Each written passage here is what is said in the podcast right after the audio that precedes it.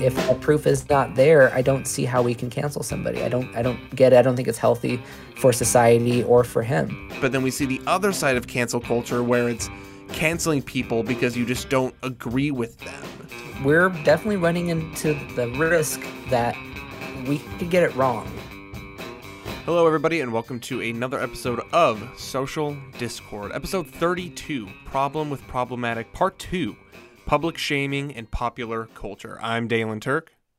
And I'm Curtis Medina. And if you've listened before, if you listened to the last episode, you will know that uh, our other co host, uh, Kara Tebow, is still on hiatus right now, so she's not joining us today. Um, but we're both very excited to uh, take on this second part of this series, uh, talking about cancel culture and the likes of uh, that social phenomenon that we're facing today. Um, but Curtis, going off of last episode, how are you feeling going into part two? I'm scared. I am too. we It's- haven't been canceled yet. I mean, it's hard to talk about. Um, it's hard to talk about controversial things that kind of straddle the line between liberalism and conservatism. It's hard to be a moderate in Mm-hmm. America today, right? Oh, it's, it's especially like in a public setting like we're doing, where this is just going out to the world. Anyone can listen. It's it's a tough thing to do.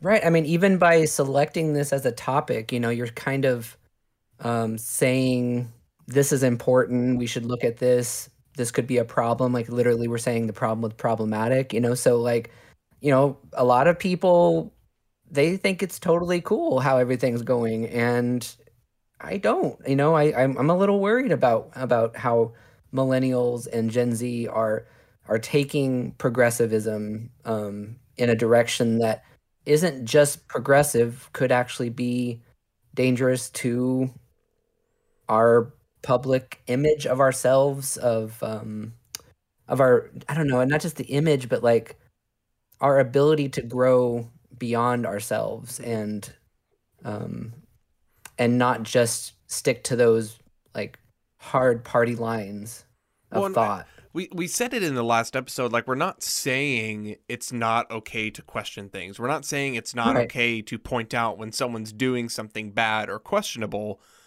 So we're we're it's like we have to follow this fine line of, and I think we're both like on a similar wavelength of like cancel culture, and, that's just for lack of another term. That's just what it is. Cancel culture.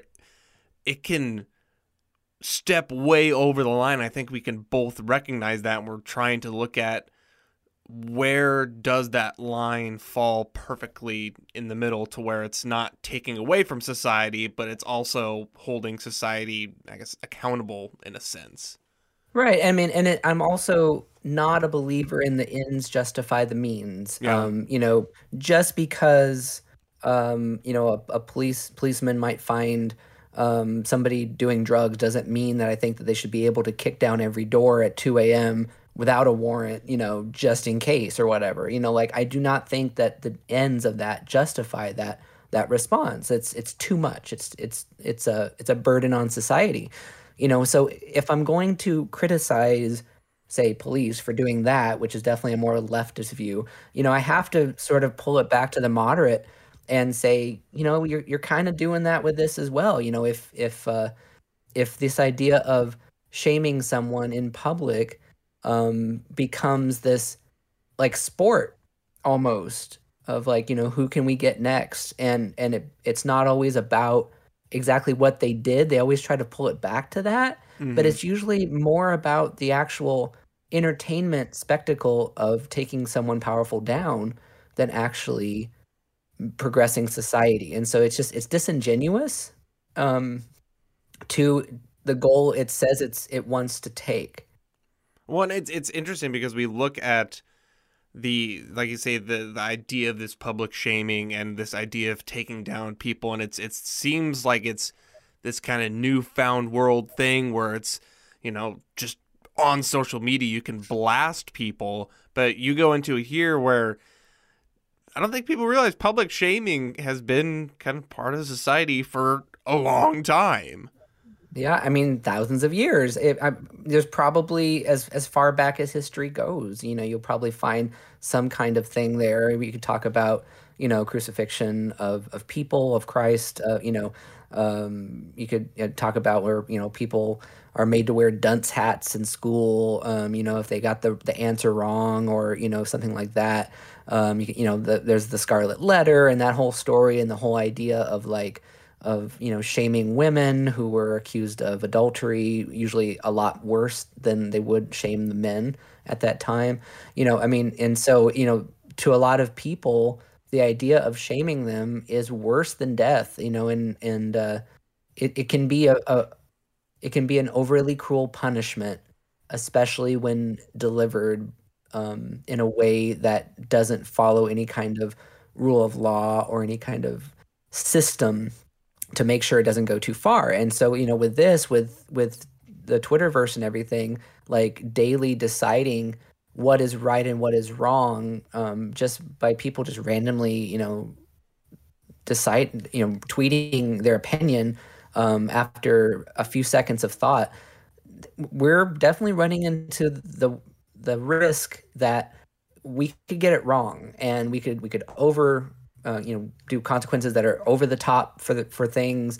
Uh, we could react too quickly, and maybe we're wrong about what actually happened. Mm-hmm. Um, you know, we could I take think... a side without actually knowing.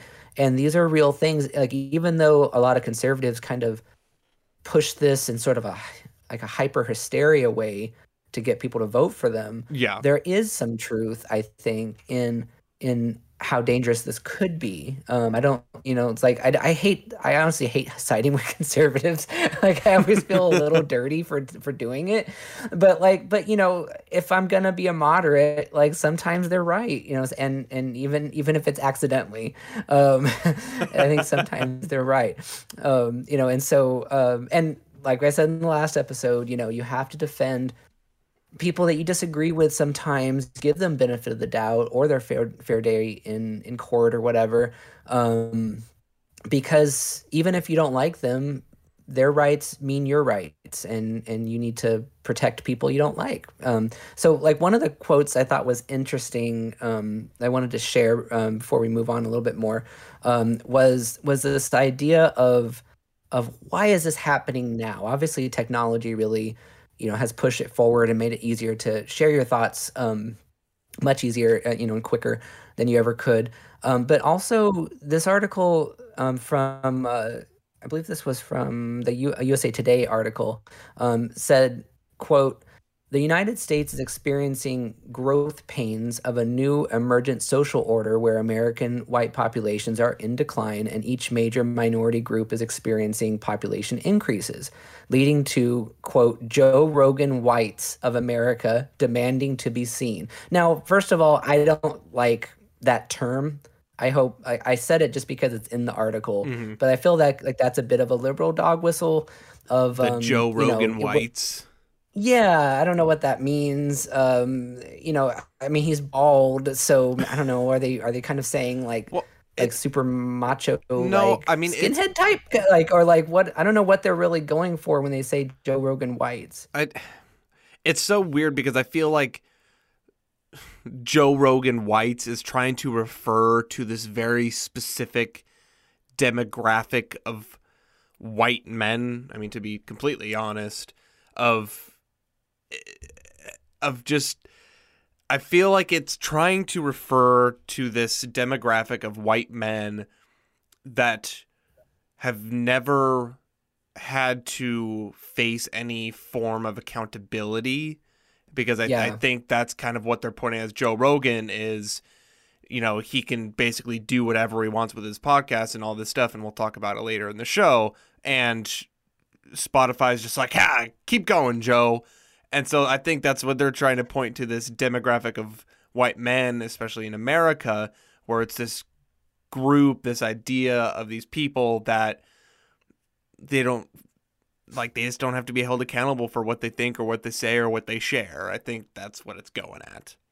Well, and I I think that something happens when like um inadvertently when we're discussing raising up awareness of minorities, um, whether that be you know um, LGBTQ minorities or or racial minorities or whatever. I think that something that inadvertently happens when you're raising issues of of those minorities is that you you you accidentally make it seem like being in the majority is no longer special for their own reason. Mm-hmm. Like in other words, like you know you have let's say you say you know how cool is it to to you know have pride in being gay or whatever.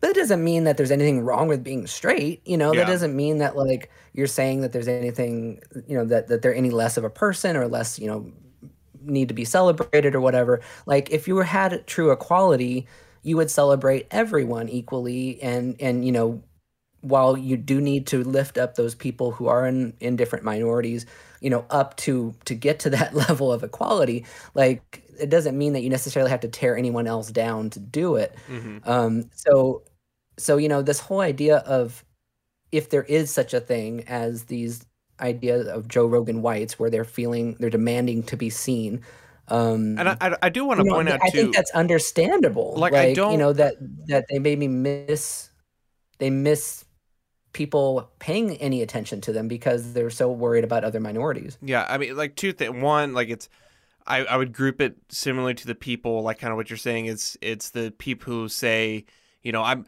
I'm not going to apologize for being white. And it's like no one's, no one's asking you to apologize for being white. No one cares that you're white. You're the only one who cares that you're white. But then, too, another issue I have with this Joe Rogan whites uh, of America thing is that, like, it it it, it pins Joe Rogan into this demographic that he doesn't necessarily belong to. You know, like Right. if if you- if you really like. And uh, granted, like I don't listen to his podcast one because all of his episodes are like a thousand hours long, and I'm just not gonna listen to that.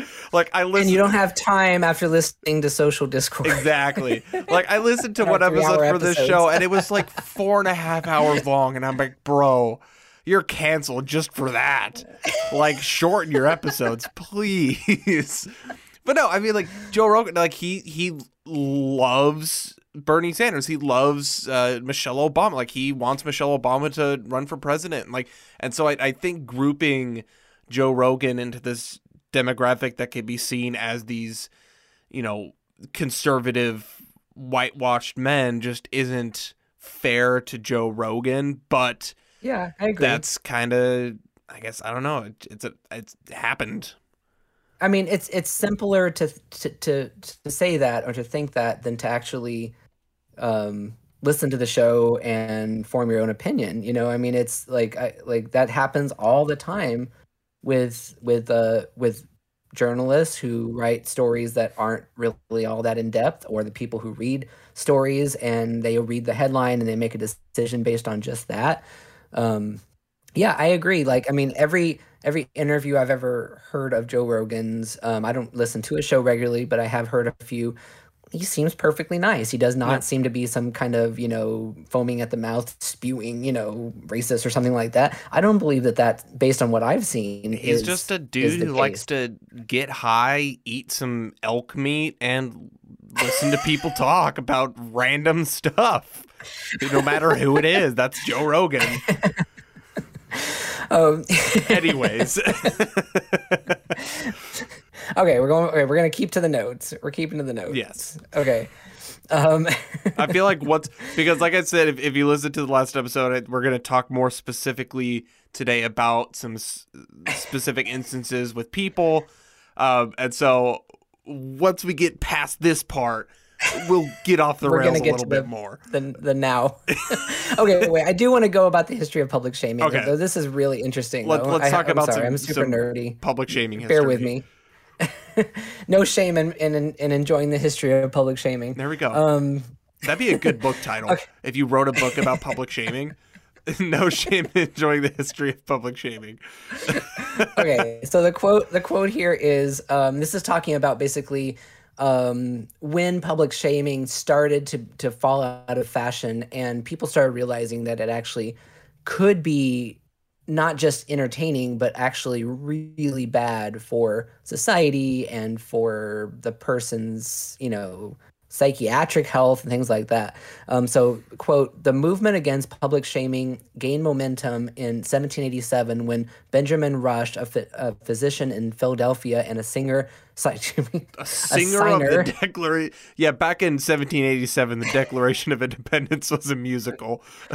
it was only sung. It's, yeah, yeah. It, um, Okay. Benjamin Rush, uh, a signer of the Declaration of Independence, uh, he wrote a paper calling for the demise of um, public shaming. Um, the stocks, the pillory, the whipping post, the lot. Um, ignominy of, is that I say that Igno- right? Ignominy, I think. Um, which means public shame or or disgrace. Ah, is universally acknowledged to be a worse punishment than death, he wrote. It would seem strange um, that ignominy should ever have been adopted as a milder punishment than death. Did we not know that the human mind seldom arrives at truth upon any subject till it has first reached the extremity of error? Um, and so um, so uh, pillory and whippings were abolished um, at the federal level in 1839, although Delaware actually kept uh, the pillory until uh, 1905 and whippings until 1972. Pillory? I knew you're going to ask. Hold on, let me get let me get the definition. I don't know. I have I no idea what pillory is. Oh, it's a wooden framework with holes for the head and hands. That's oh, what we are talking okay. about before. So yeah, that's we the classic. Okay. Yeah, you're you're in yeah, a pillory the... in the center of town, and the children throw lettuce and tomatoes at you. Right. Okay. That that's a that's the classic one. Um, um, so that was abolished in, in 1839, although Delaware kept it until 1905, and whippings until 1972. Oh so my not that God. long ago. Thanks a lot, Joe Biden.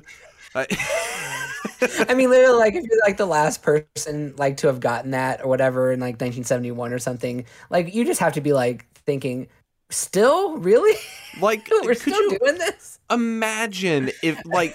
It, like imagine uh, if Delaware was in the South in the '60s and they could oh still whip people.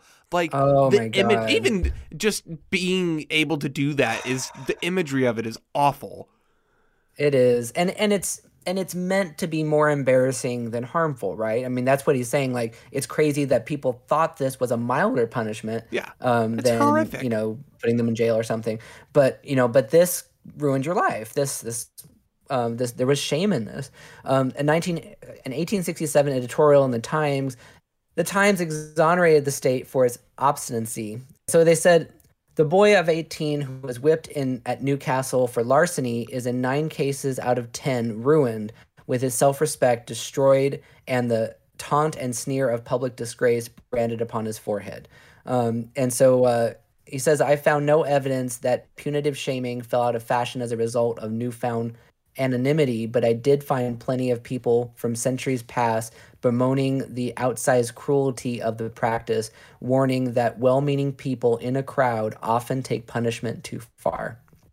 And, you know, and how is that unlike what we talked about in the police episode where like given just a little bit of power and like separation from the person that they're that you know that they're condemning they suddenly take that too far and and become terrible executioner style people. Well, I mean, we, you, you think about it, like how easy is it to get caught up in something? How easy it to, is it to get caught up in a group that even if you're doubting it yourself, but you're in the heat of it, all of a sudden you find yourself just going along with it. Right. I mean, that's the idea of being in a mob, right? And so, like, I know that word gets thrown around back and forth, um, of, you know, of, of liberal mobs or conservative mobs or whatever. But that is the idea that at some point you're not one smart, a bunch of smart people. You're one sort of like mob with this hive mentality that it often means that you do stupid things. Um, and so, uh, so if they were to avoid public shaming, uh, the next thing that could be done to avoid these these um, you know these things that they thought were were unfit for society uh, was to censor. Um, so censorship has kind of been the prevailing theme um, for the last hundred or so years. Um, it's definitely been pulled back in some ways over the years, but it's also I feel like rearing its ugly head again in, in other ways mm-hmm. um, in this generation. So uh, one website opinion, um, uh, one website had the opinion, which I'm, I'm only sharing this website because I thought the way they put it was really well. Um, is there weren't any kind of authority or anything like that, but I thought I thought it was really interesting. Basically, he was comparing um, book bans of that conservatives have done when they have banned books and what liberals have done when they have banned books and they tried to figure out like what what they had in common and how they were different and so according to this website he said quote um, conservatives really like to ban entire topics rather than certain books. You take a shotgun approach, striking down anything that discusses race, even if it's as simple as it's not super fun to be the only black kid in school. Uh, anything with a gay character, even if they don't engage in any sort of sexual activity, you don't know when to say, none for me, thanks, but you go ahead. You're not imaginative enough to consider that that while your kid might not be ready for a book that that might be because you've stunted your kid. You won't even explore other ways, and you're passing that lack of intellectual curiosity onto your kid. So that's why he says conservatives ban books. Mm-hmm. And then he goes on to say that that liberals are there, just as bad in their own way, and that liberal bans books. You're um, because. Uh, your bans also seem to, to have more connection to writer behavior than the contents of particular books. Uh, Sherman uh, Uh, mm-hmm. and Junot Diaz are writers whose books were long touted and have since been removed from circulation uh, in a lot of places. Books um, by Woody Allen were banned almost entirely by people who had not read them and were uh, uh, basing the bans on the behavior of the writers leading up to that point. It's not about the books for liberals, it's about the author's behavior in the world outside the books. You found a way to punish the writer, and it feels so good that it justifies punishing curious readers and removing their chance to judge for themselves. These folks are just the just the eggs you've got to break to make your utopic omelet, right? The most distasteful facet of your bans is that while conservatives are always crying about the children, you target books aimed at adults, which means you're treating adults like children. It means your bans come with this moral and intellectual superiority. You figured out this book was bad or inaccurate, or that the author was a bad person, and in your infinite wisdom, you're rescuing me from needing to make the same discovery. You act like I'm supposed to be thankful, my hero, my savior. That's into the quote. Mm-hmm. Like, wow, right? I mean, what do you think about that? It's, I mean, it's it's accurate. You know, you think of why did conservatives ban books? Oh, well, you know, we're gonna ban all these books because they talk about, you know, gay sex and it's like has it's just like there's a character that's gay or something or it's oh like we're canceling rock and roll because it's the devil's music. But you know, no it's not dancing like in town anymore. yeah, it's like it's not like oh we're banning this one song. It's no, we're and then you look at conservatives. It's the same. We see that with books, with uh, liberals. We see it with movies. We see it with everything where they they cannot. There's this failure to separate the art from the artist, which is something I just don't understand because I'm perfectly okay with being like, yeah, that writer, not a good dude. Love the book though. Well, I mean, I can even look at something for its historical relevance. You know. I don't mm. have to like it or agree with it. It can make me cringe, um, but I'm okay with it. I mean, as far so let's. I have to ask this as far as um, do you think that the same thing applies with taking down statues of of con, you know say Confederate uh, you know generals or or even of uh, you know people who are generally considered American heroes, um, and you know taking their name off of a school or something like that. Like even um, Abraham Lincoln was was supposed to be taken down from a school because uh, of his complicated history, you know, with with slaves. Mm, well, so. W- one, I, I do have to correct you there. Um, Abraham Lincoln, he was the reason his name was taken down was because his, um, at least from my understanding, was because his um, uh, his questionable stance and behavior towards uh, Native Americans during his presidency. Oh, um, I because it wasn't necessarily, from my my knowledge, I don't recall if he actively did anything to negatively impact Native Americans. Like I'm sure there were things that were passed during his presidency, but he also just did nothing to help Native Americans. Um, Mm-hmm. With that being said, do I think Abraham Lincoln should have his name removed from that middle school or junior high or whatever it was?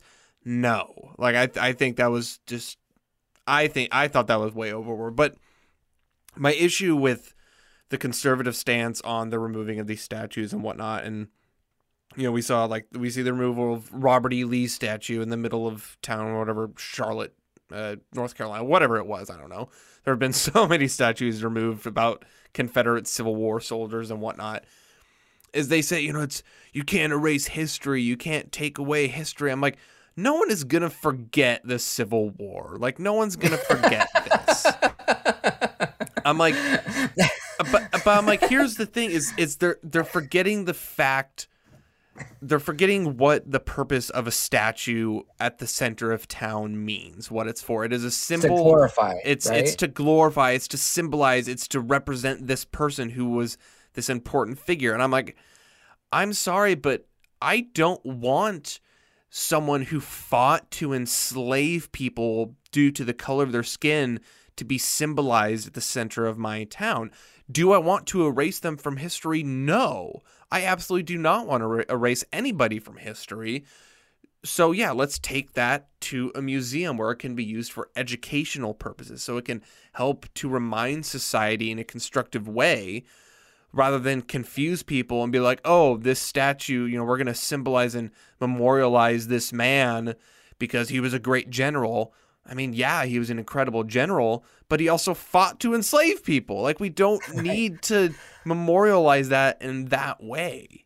I mean, and I agree with that. I do wonder if there is that slippery slope, though, of, you know, okay, so do we then, you know, if there's an American hero or something, you know, that had some awful things about them, you know, I really don't like Andrew Jackson, for example. Mhm. You know, I mean, he, he seemed like an awful person. Um, but, you know, but he definitely was important to American history. You know, does that mean that we should take down an Andrew Jackson statue? You know, like how far does that go? Is, you know, is taking Abraham Lincoln off that school, you know, why is that too far or whatever? Like, where mm-hmm. is the actual line? Like, I get the Confederate thing is easy because, and I don't mean like, I think you explained that really well. So I don't mean like the way you answered it was easy. I think it was a great explanation. But I feel like, like morally, like I get that easier what you're saying Right, yeah. because they, uh, you know, I mean, the Confederacy lost. Like, move on. It's it's it's a weird thing to have to have so much allegiance to um, something that tried to split America up, right? Mhm. Um, but where does that line, you know, with with other with other things that right now the majority of people think that person was great, but in ten years they might not have those people to defend them. It's tough. It, it's it's it's so tough, and I don't have the answer.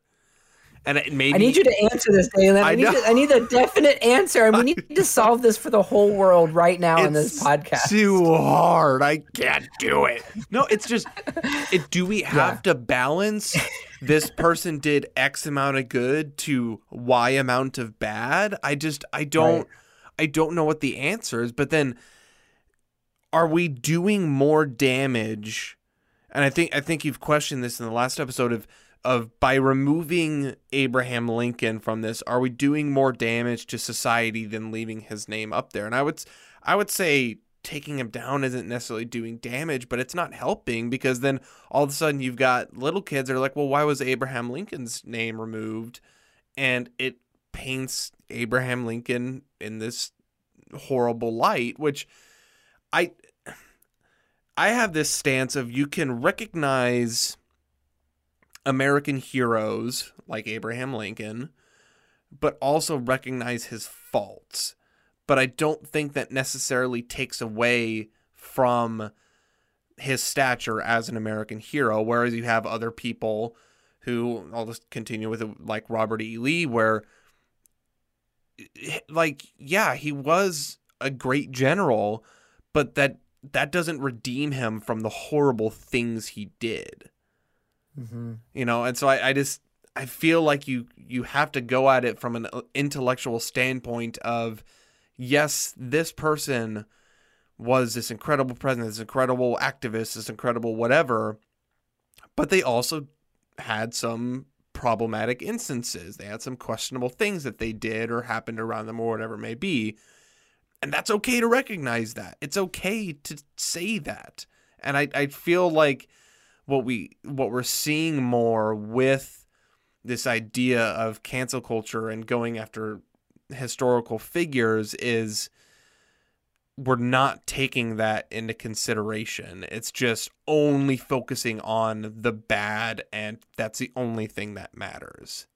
I think the other thing too is we had a unreasonable idealization, idolization of people in throughout in in history in our history books. You know, because we didn't maybe have access to all the information or the different perspectives mm-hmm. from people um, until recently. You know, there didn't used to be a Wikipedia or something like that where you could just instantly know a lot of knowledge for free.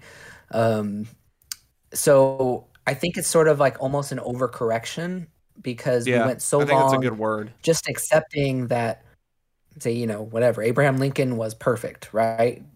be like him, be like Abe, you know, like where, and, and then other people are like, wait a minute, he did this and this and this.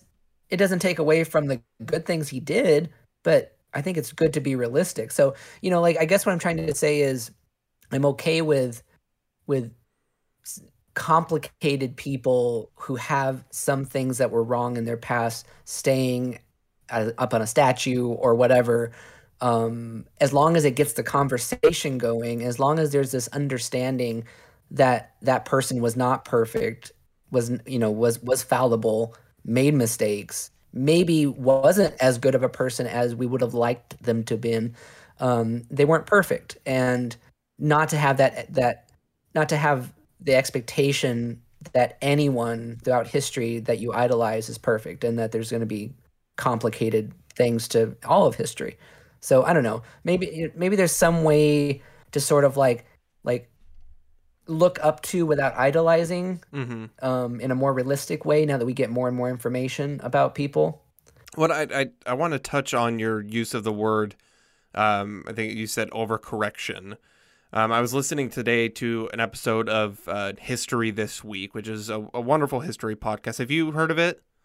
No, it was a great title though. It's it's very good. it's it's by the History Channel, um, okay. and it's just every they release an episode every week, and in each episode they highlight a moment in history from that week in history. Um, so it's it's a really fun concept, really great. But um, uh, they're uh, doing Black History Month this month, um, mm-hmm. and so in the I was just listening to an episode about uh, Claudette Colvin, who, if you don't know who she is, I think we talked about her in a previous episode. She was the 15 um, year old who um, wouldn't leave the bus nine months before Rosa Parks didn't leave the bus. Um, and in it, she they uh, were talking to this historian, and she she talked about how the that we need to be careful with this idea of revisionist history because it's it's there's this narrative that's been out there for a long time that Rosa Parks and Claudette Colvin didn't get along, that they just didn't like each other. But in reality, um, Rosa Parks was a role model and took Claudette Colvin in and mentored her and cared for her and was there for her. And so I think what we're seeing now is is you look and this is where we we talk about critical race theory where we've seen history through this white lens. We we have for a long time now. And so we're trying to correct that. And I think there are moments where this revisionist history comes in and all of a sudden it kind of steps a little too far backwards. It's like, oh wait, let's let's slow down. Let's not overcorrect. Let's recognize what's wrong, but not change what's still there.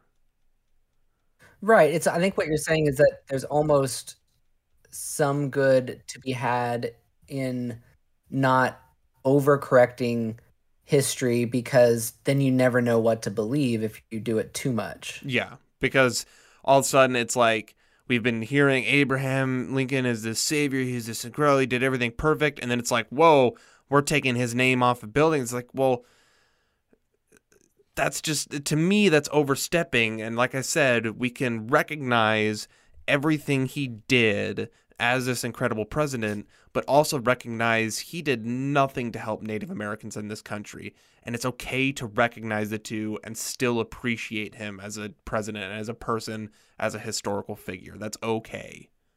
Well, and I find myself constantly, you know, defending people in the past in in history that you know lived in different times. And I, and I know you hear that excuse a lot, but I think it's actually a pretty good one um, mm-hmm. because you know if you lived in those times, you would have been a different person. Uh, yeah. You know, you it would have been more acceptable to do some of the things that we look at now, and we're like, wow.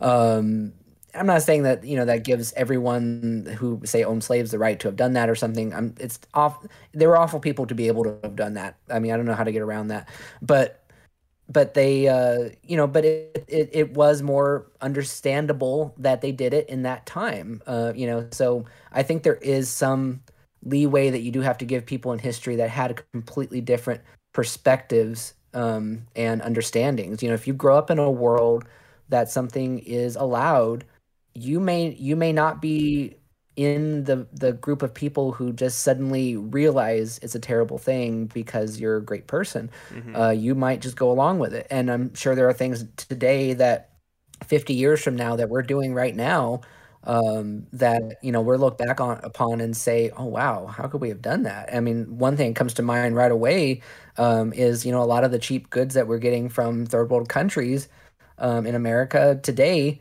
You know, they're made by people who have terrible lives and they're working in terrible conditions.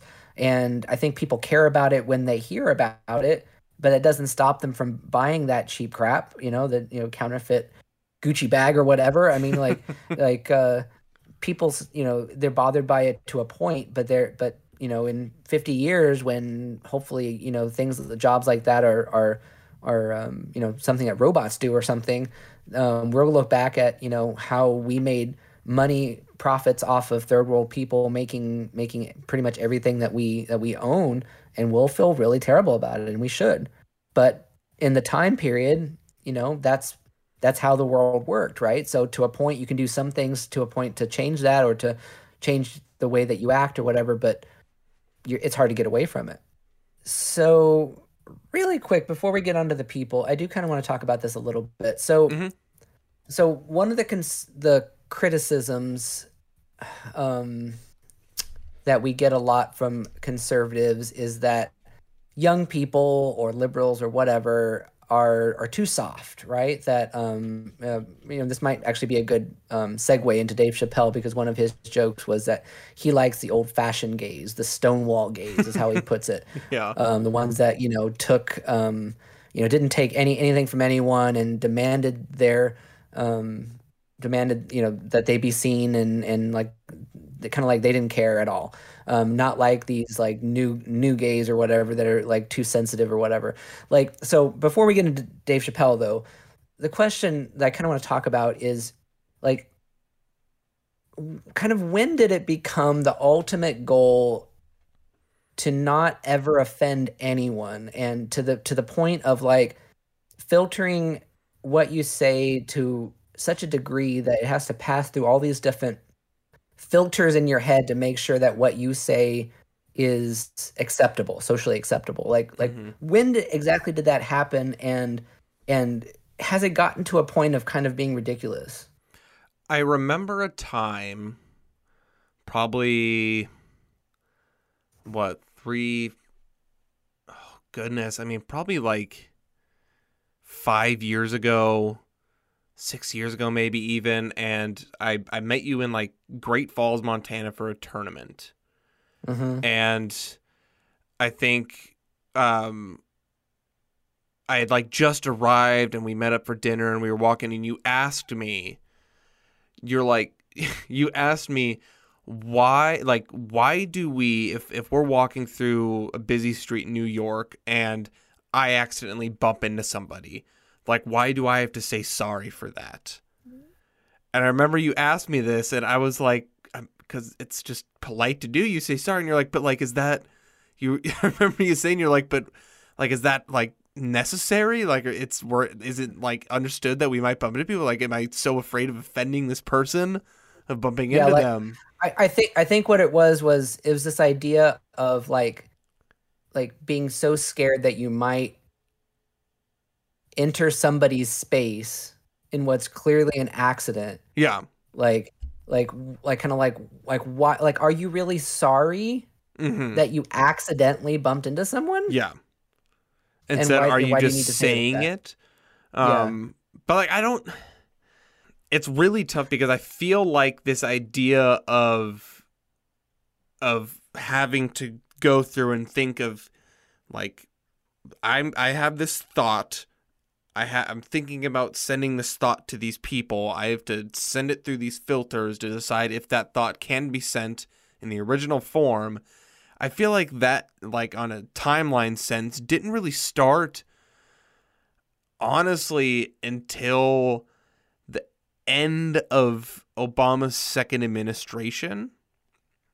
okay Like I feel So like there was uh 2012 like 2012 to 2014 around that like time. the world didn't end and we were like oh crap i guess we got to start being nice to people again yeah, crap. We have to be considerate now. Uh, before that, it was you know just anyone's ball game. Uh, but but I don't like.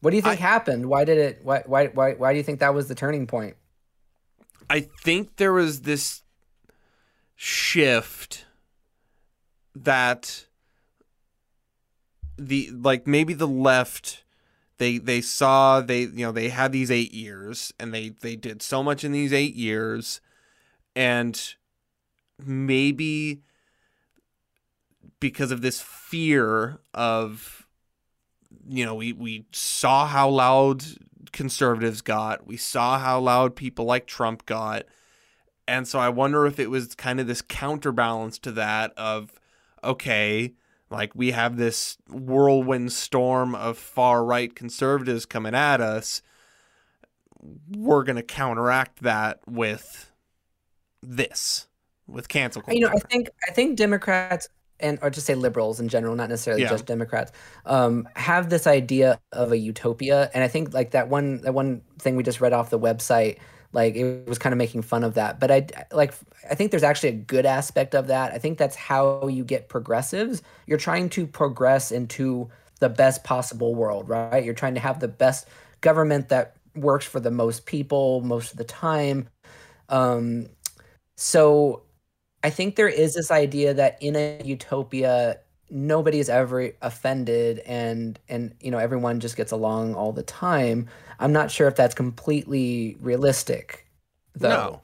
Um you know, when you bump into someone you say sorry because it's easier probably and it's and you don't want to you don't want to say you don't want to say something mean like, you know, you know, excuse you or something like that, you know, like, like that would that, that would be the wrong response the extreme the other way you know but there isn't really like a way to just be like that just happened. Just this mutual understanding of we bumped into each know. other. could you just say that just happened. How are you?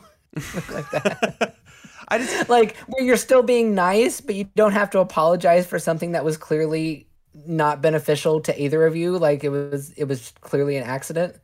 Like I just do you I don't feel this, but do you feel like a society where everyone agrees with everything at every level to the extent where no one gets offended or disagrees with anything at all ever? Like th- that doesn't like I don't want that. are you saying are you saying do i think that's actually an idea of utopia yeah, like to to me that doesn't sound like a utopia. Right. No, it it sound it sounds a lot more like a Black Mirror episode, right? And it sounds boring to be quite honest with you. like conversations We're not saying Black be is boring. I was trying to, I like what I was what I was trying to get to was dystopian, right? That actually sounds much more mm-hmm. dystopian. It's just that, like, I mean, literally, you think about the level of conversations you could have. It'd be like, hey, I saw this movie, and you'd be like, I saw it too, and I'd be like, I liked it for this reason. You'd be like, I liked it for that reason too. Okay. Whereas, literally, before this, Yeah, we were we were would be the most talking boring thing ever. like we were talking before we started recording about how much I love Lord of the Rings and how you thought it was the longest, most boring thing you couldn't connect with any of the characters. And, I'm like, but I love it. Version. We and then you started talking about the extended version, and my like my brain exploded. Yeah.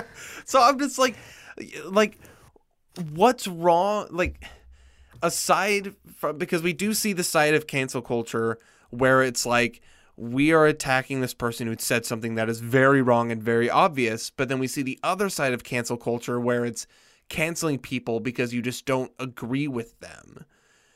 And so I right. I just don't find that form acceptable at all. Mm-hmm. Like I don't find yeah. that to be a betterment to society. So so years ago, years ago I, I uh, went to so I, I, became a vegetarian when I was um, oh I don't know probably 19 mm-hmm. um, and I knew a lot I knew a lot of vegans uh, who are basically vegetarians but even to the next level of like where they you know they won't drink anything that comes from an animal or anything like that. They won't eat, eat eggs, anything like that. Mm-hmm. Anything that's you know they they completely avoid animal products. Um, and we went and so there was it was uh, my first Thanksgiving and I was and I wasn't hanging out with family that year. I was I was only around my friends and and, and uh, a good portion of them, probably about a third of them, were vegans and a few more vegetarians, different things like that. And we were preparing dishes for everyone and i remember my friend who who was a vegan um, said you know i think we should make everything vegan because we don't we don't want anything that that you know some people can't eat.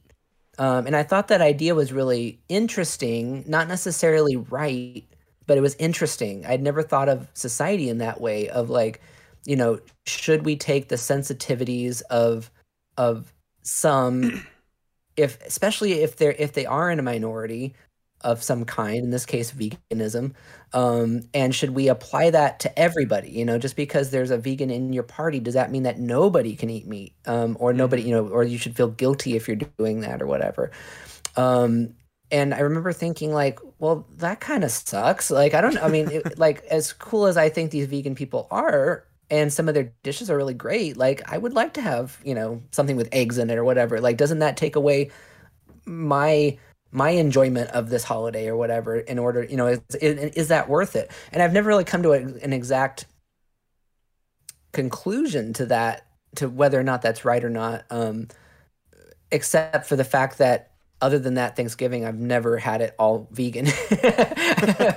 Um, but but i do like to include people who have different dietary needs or whatever and so i will make sure that there is something for them but i don't feel like it's necessary for everybody to default to their sensitivity mm-hmm. level and as a vegetarian actually i'm a pescatarian now so i, I kind of went back a couple steps um, that means i eat fish by the way if yes. anyone doesn't know what a pescatarian is um, uh, and and so uh, and so as a pescatarian um, if I'm if I'm meeting somebody for the first time and they're like, "Is it okay if I order a steak?" I'm like, "Yes," you know, like go for it. Like I would never presume to push my um, sensibility onto you. Yeah. Um, you know, and so I don't make them feel guilty about eating a steak or whatever, even if if I personally wouldn't do it or whatever.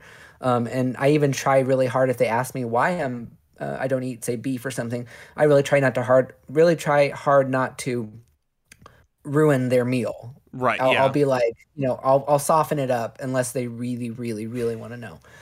Um, so anyway, so I guess my my long winded point to this to to this idea is that um, I I feel like some of the complaints for conservatives is they feel like by buying into this idea of inclusivity, it means that they don't get to have nice things. Mm-hmm. Uh, you know, they, it means that they should feel guilty about eating a steak or um, they should feel guilty about using the wrong pronouns. Um, and there's and these are definitely big issues that you know you can't just all solve by one one conclusion or whatever. But i do think that there should be some allowance for people who are different than you to to to accept you in on their own terms to the point that it makes them feel comfortable. But i do want to add one more thing onto that because we do know a lot of trans people and we have met uh, and we've had them on the show and we've heard their stories of of how other people misgender them and treat them terribly.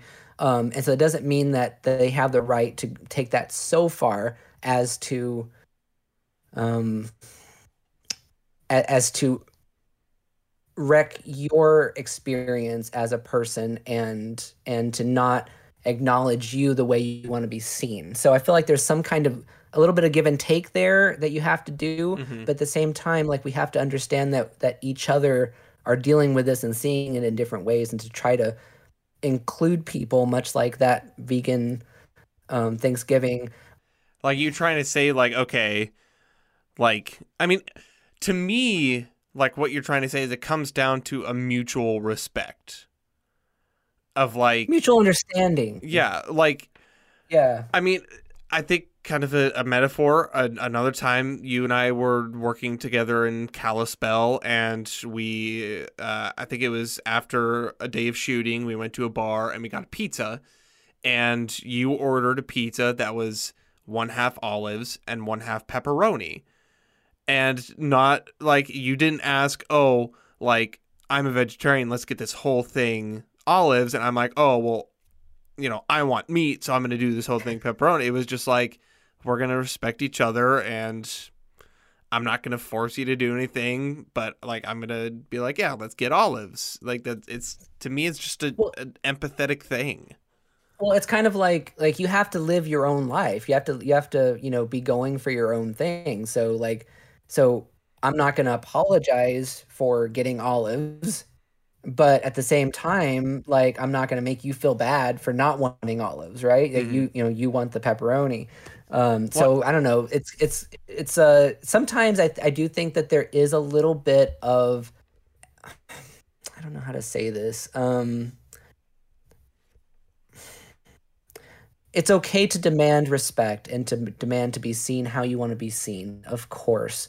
Um, I think we should try to be uh, understanding of other people's experiences, though, as well. Mm-hmm. Well, and, and I think this is probably a good time to get into it, but we'll, if you've listened to Dave Chappelle's special and listened to it all the way through, a kind of defining point of his special is don't punch down on people.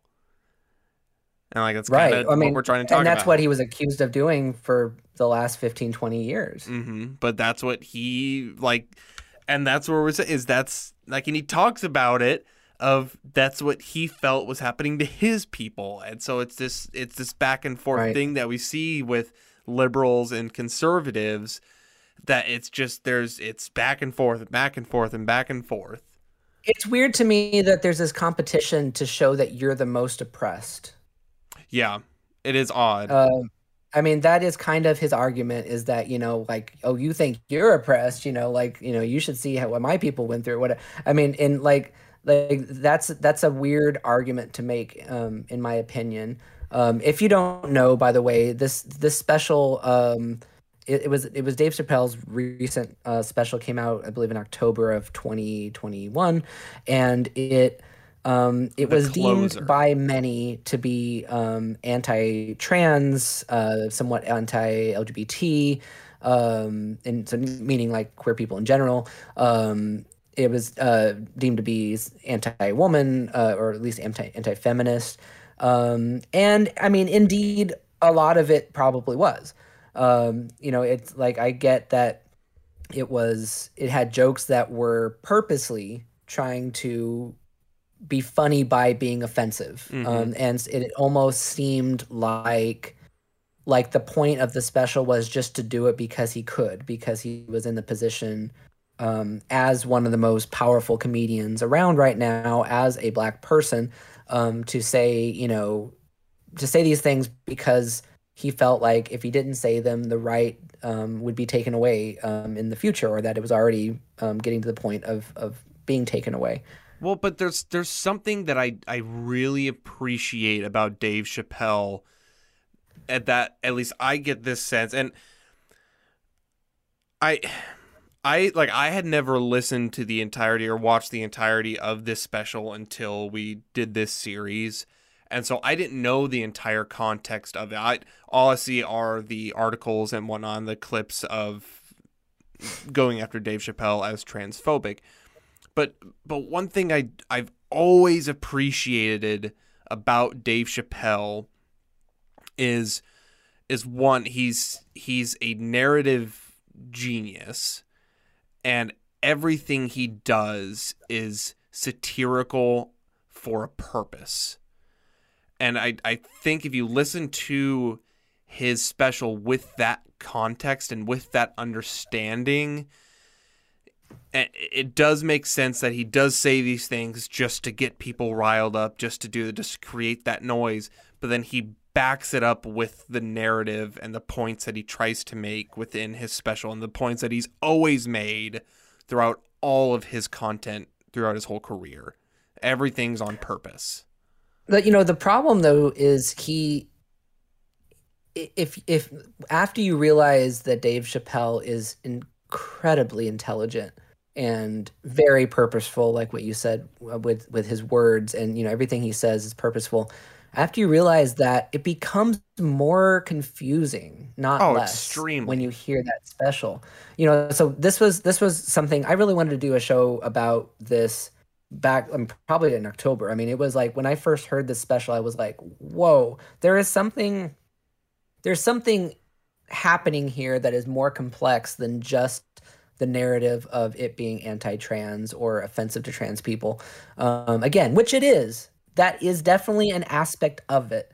Um, it, it is because people, if, if, people are offended, it's offensive, right? I mean, that's all really mm-hmm. all the the need for that is. But there is also something else going on here. In I feel like in in Dave Chappelle's mind that he is trying to come to grips with a changing world um, and making jokes about it is sort of his defense mechanism is the way he learns the way he kind of hits ideas off of people see what sticks. It's not exactly what a lot of comedians do where they just kind of see what they can get away with. It's actually it seems to be like he throws an idea out there and sees if it makes sense. And if it does he kind of challenges you to tell him why it doesn't mm-hmm. you know why that reasoning is not is not sound. Well and, um, and you and make some the of point the says are offensive but they're interesting. You, you make the point of him of it being him dealing with this changing world and he kind of touches on it of dealing with this changing world in which he feels that his people aren't seeing that change and so I think that's it, like you said, it's also a defense mechanism mechanism of that, of I'm not seeing it. Right, and you know, one of the articles I read about this um, that was, um, I'd say, against Dave Chappelle, um, made some great points that I, I, had a hard time disagreeing with, mm-hmm. as, even though I'm kind of on the fence about this this um this special. See, I would love um, to do like a like a, a recorded commentary like like watching and pausing and commenting on this special as it goes because I think it, it, like it within the context specifically of the words he says I think it would be so can fascinating. We, can we do that? I mean, is is is that a new like is that a, a, can we get the rights or do we need rights to be able to do a commentary on a show like I have that? no I know people do it with movies. I really have no idea. I don't know. I maybe we can look into it. I mean, would the whole thing just be like no, he didn't just say that. no, oh my god! like, like, five minutes. I just like, try oh, to come up with ways to defend him. No. well, because this, this is why it was so aggravating. Because most, because a lot of what he said was not a joke. Like he was literally just talking. Mm-hmm. So mo- so my my usual defense of of comedians in that kind of like you should just take a joke. You should go in there knowing that it that they're not serious. I had to throw that out the window right away mm-hmm. because he was dead serious at moments. It was probably his least funny special that he's ever done. Yeah. But but it did seem to have some kind of an objective. And, and he said in the show um, that that he had one objective. He said at the beginning of it, he said uh, that he'd like to address the LGBT, LGBTQ community, and he kind of laughed at like being able to remember all those letters. Um, and uh, and then he and he said um, that he want that he came here in peace tonight. Um, and then he made a joke that, that that went, and I hope to negotiate the release of DaBaby. Um, and so DaBaby, if you know who who that is, is a rapper uh, who is a black rapper who basically at one of his shows found out somebody was gay or something and yelled something like that he thought that was gross and that he hoped that they got AIDS or something like that. I mean, it was a pretty offensive thing to say. I would say that was probably punching down. But to but, me, um, to me, I I took that as him, like, like I saw that joke of you know negotiate the release of the baby as him recognizing, like, DaBaby was in some trouble. Like that was not good, I right. guess. And that's right. how I saw that is him making that joke of like we're gonna talk about me, but like yeah, DaBaby's in some trouble. Well, and he didn't defend what DaBaby said, which was interesting because that would have yeah. naturally made him the the the villain in this. Instead, he said that he what he compared it to was he said that did you know that that same person actually shot someone in a Walmart in North Carolina and how crazy it was that that that didn't get him canceled but offending gay people did mm-hmm. immediately. That's his point. Yeah. and it's funny. I mean like like I'll give him that. It's a funny observation. I don't know if it's true exactly in the way that like I don't think it, I don't think one exactly had to do with the other, and there was a lot of different circumstances with both. But but like it was it was a it was a smart observation, and like you know what's funny about like all the news that I've read about this special before I watched it and after, none of it talked about that. It all it it definitely it just it only talked about the the offensiveness of some of the jokes that it hurt trans people um, which are important topics, don't get me wrong, but it never really talked about the other aspect of it, of what he was trying to get to, whether he succeeded or failed in that, um, which was sort of a higher purpose, I think. I don't think he did it to be punching down. I don't think that he. I don't. I mean, he he said he he wasn't, so I think he doesn't think he's doing it anyway. But I actually don't think he is punching down exactly. Um, because he's sort of hiding behind this shield of like why is this okay but this is not okay? And mm-hmm. using it as an opportunity to kind of take jabs at quote unquote protected classes of people um, in an effort to sort of show the hypocrisy of it right? I mean so we can see it on that intellectual level as being more interesting even even as it's offensive even as we kind of cringe at some of the things that he might be saying in it mm-hmm. well i think he I, I think it's also his his way of kind of of asking the accountability of it of well so you're canceling him for this but he murdered somebody and no one did a thing like right. so where where's the validity in this i guess I don't know, cancel culture of him, whatever it is. Um, but then like also he makes the point uh, at some, uh, another um, uh, w- joke, which was it was his, an observation on um, race relations within the um, LGBTQ community. Of he said so, along the lines of, and Curtis, maybe you took note of this of of queer people who are white are part of that community until they need to be just white. And then it right, leaves right. black queer people alone.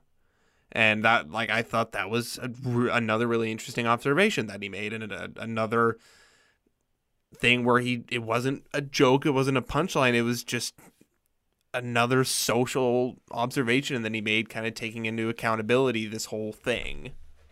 You know, it could be this kind of usually conservative idea of of it wasn't easy for me, therefore it shouldn't be easy for you. Yeah. Um, you know, I, it almost kind of feels like that, right? Because he says he says, you know, black people, you know, were enslaved, they were oppressed for for you know hundred plus years, uh, you know, and and kind of like his joke is that that you know him as a black person is jealous that the gay movement is going so well mm-hmm. um, mm-hmm. because of how how relatively quickly um, you know queer people got their rights. Not to say that you know that there are not a lot of rights that are still not um, given to gay people, I think particularly trans people.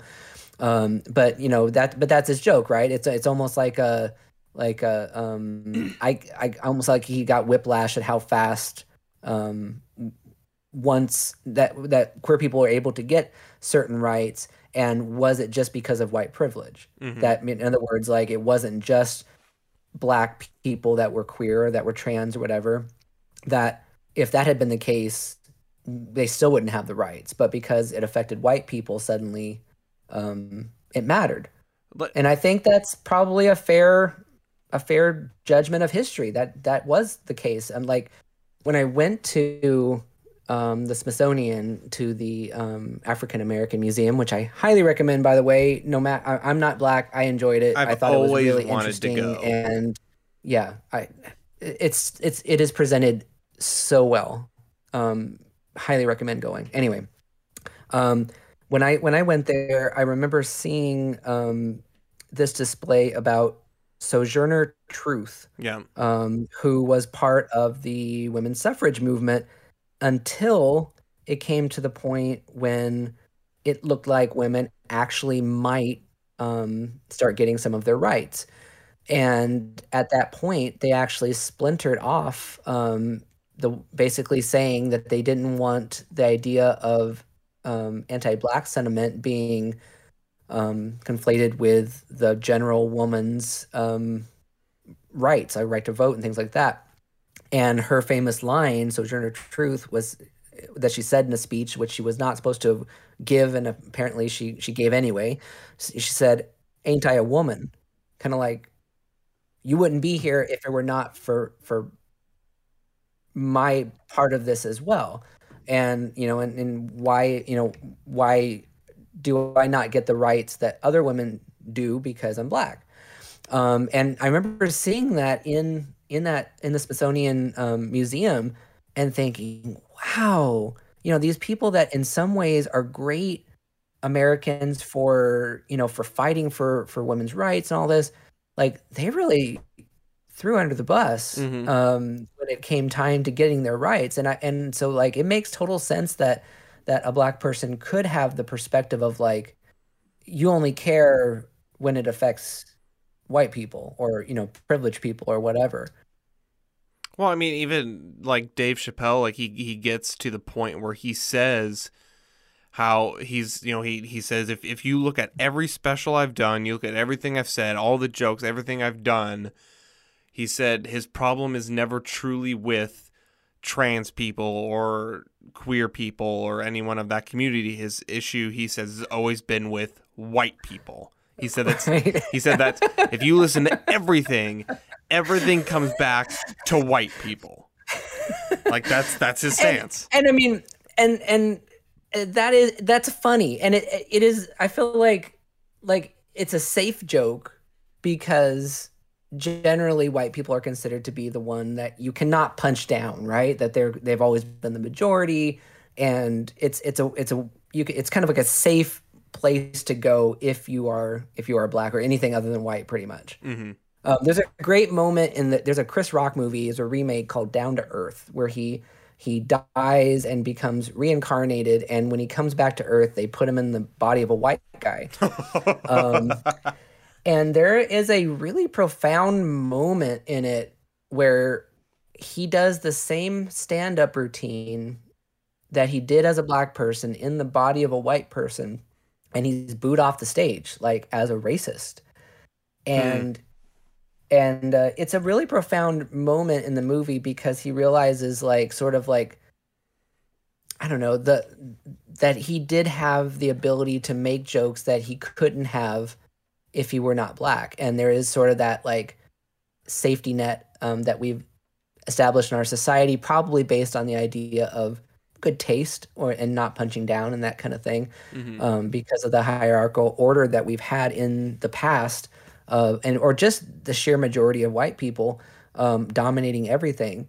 Um, that it's just, it's sort of just expected that you know white people take that that joke and and in good humor, um, but at the same time, like I feel like if you w- are going to have true equality, those jokes should be taken in good humor with the widest variety of of people possible and and I don't think it's necessarily punching down or being mean just to be mean if you make a joke about somebody who is in a again quote unquote protected class. Can we can we talk about the the end of Dave Chappelle's Oh, yeah. Because Oh, if you want to if you want to cry watching a comedy special, I, I I recommend you going to about 45 minutes into uh into this this Dave Chappelle Yeah. special the It's- closer. It's it's the final like 15 minutes or so. It's his, it's his last story that he shares. And I remember before we recorded part 1 of this series, Curtis and I were talking and he asked me like what I thought about it and and like immediately we both had the same feeling of when we got to the end, it was this profound moment within the special that we were both completely knocked back by. And what I think both of us realized is that one, I, I mean, I guess I'm speaking for you, but I never knew about this ending. But no one talks about it because, but it, and it's a shame because I feel like it's so important. It's it's it's just such a like profound moment at the end of this special, and I feel like akin to the title of it, the cl- the closer. Um, it it brings this closure to the special that I feel like we're looking for throughout the entire thing, and he gives us these moments through it that trickle through where he talks about how well if we look at feminism and what feminism is feminism is i am a feminist and if you look at you know like what my issue is with the queer community well it's not really it's with white people and then we get to this and it's Right. just and yeah go sorry oh, I, I was going to say like and if if up to this point like you really want to hate him or hate his opinion, it makes it really tough and that like in a way it's kind of it kind of takes all of the air out of your balloon if you're if you're about ready to you know to fly that like it's it's um for somebody who's an activist who really wants to say fight for trans rights or whatever it it, it feels like a slap in the face because you can't be as mad at him Mhm. in this because he seems to be somebody who is truly trying to figure out his way, his opinion as he goes through life and he cannot quite get there. Mhm. You know, he he uh, he's he has misgendered people throughout the entire episode.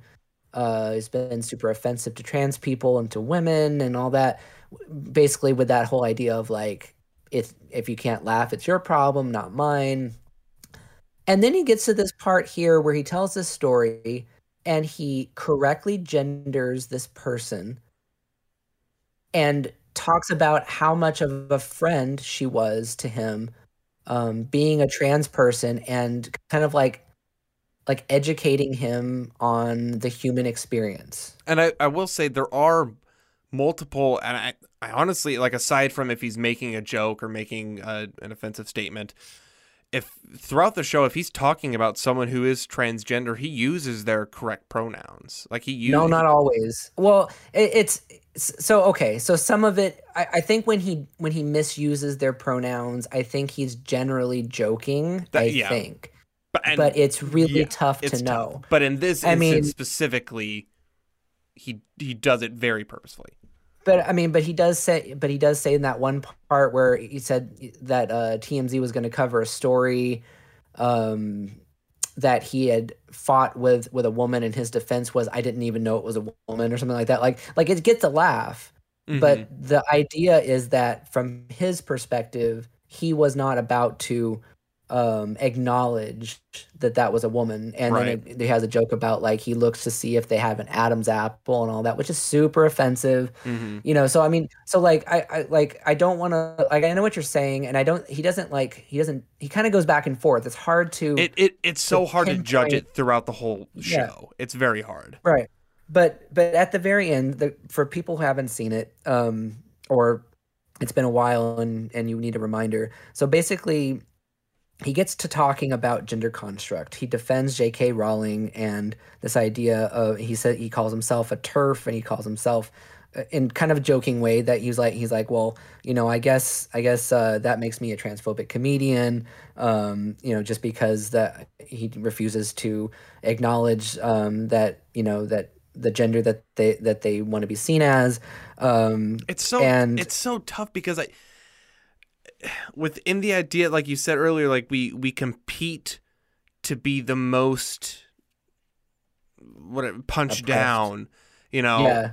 And so like I like he says it is this like when he's you know calling himself a TERF and he's doing that is this what his way of being like oh well I have not seen the change that your community has seen so therefore I'm gonna inflate myself as what you see me as right well and he's also somebody that has always throughout his career demanded to be respected and you know, not be put into different boxes or whatever. He's given away millions of dollars, um, you know, by walking away from a really successful show that he was on. And yet, and so even though he's demanded this respect, he he doesn't always give that respect to everybody mm. that that um that he's talking about. Like it's it's it is a really confusing thing. He vanished. Um, I mean, he talks about it earlier where he's like, you know, he was like, I was real. I did it. Like I stuck it to them and I left for 10 years and right. then came back and sh- shoved it in their faces. right.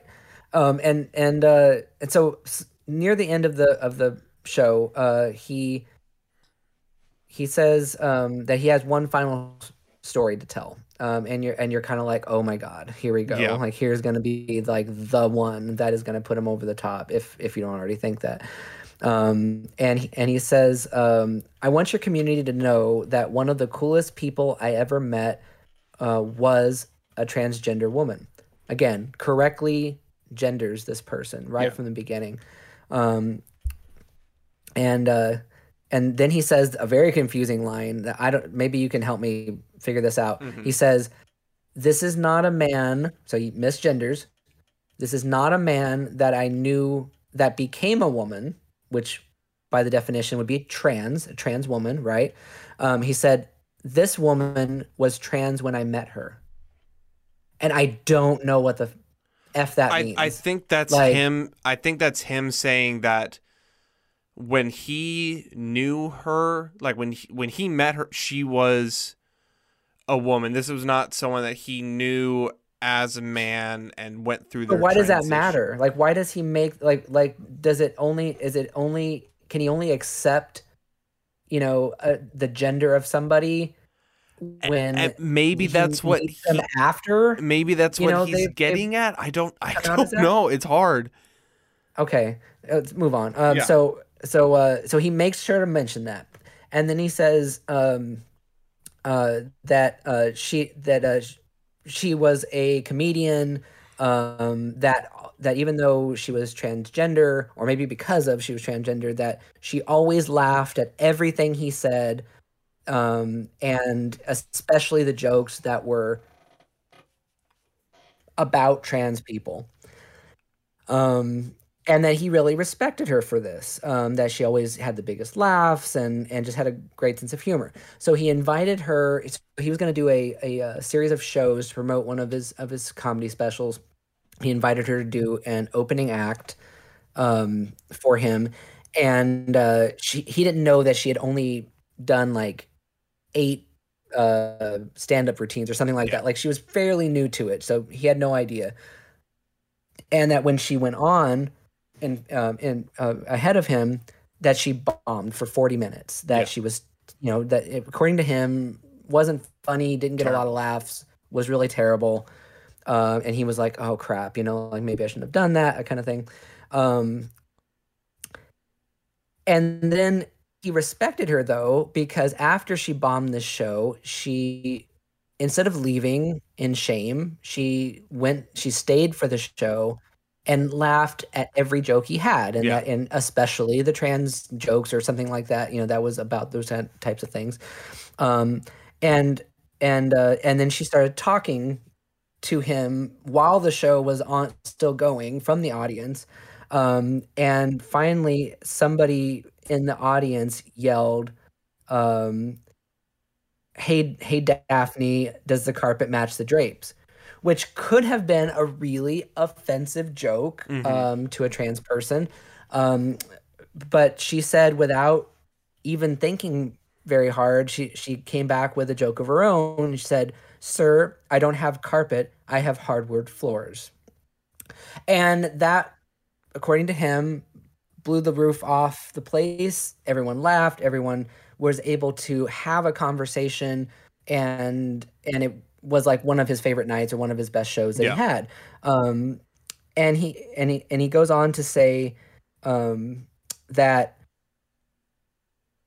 that at one point he talked to her and the audience and and uh, and and and he said, um, "Look, I don't understand what you're saying to me right now." Well, and and she what ended up happening with the show is is she was in the like in the very front row and he says you know she was drunk and was kind of like heckling him a little bit just having fun and the show transformed into them having a conversation basically and him asking her questions about her and about trans people and about the trans community and her answering very honestly and very candidly and so it just and very fun and very funny. very funny. Yeah, apparently. it just turned into this this genuine conversation of Chappelle asking these questions and her answering them in front of right and so he said- everyone. and so and so he said i don't understand you and she got serious for a moment and she says i don't need you to understand me. I just need you to believe that i'm having a human experience.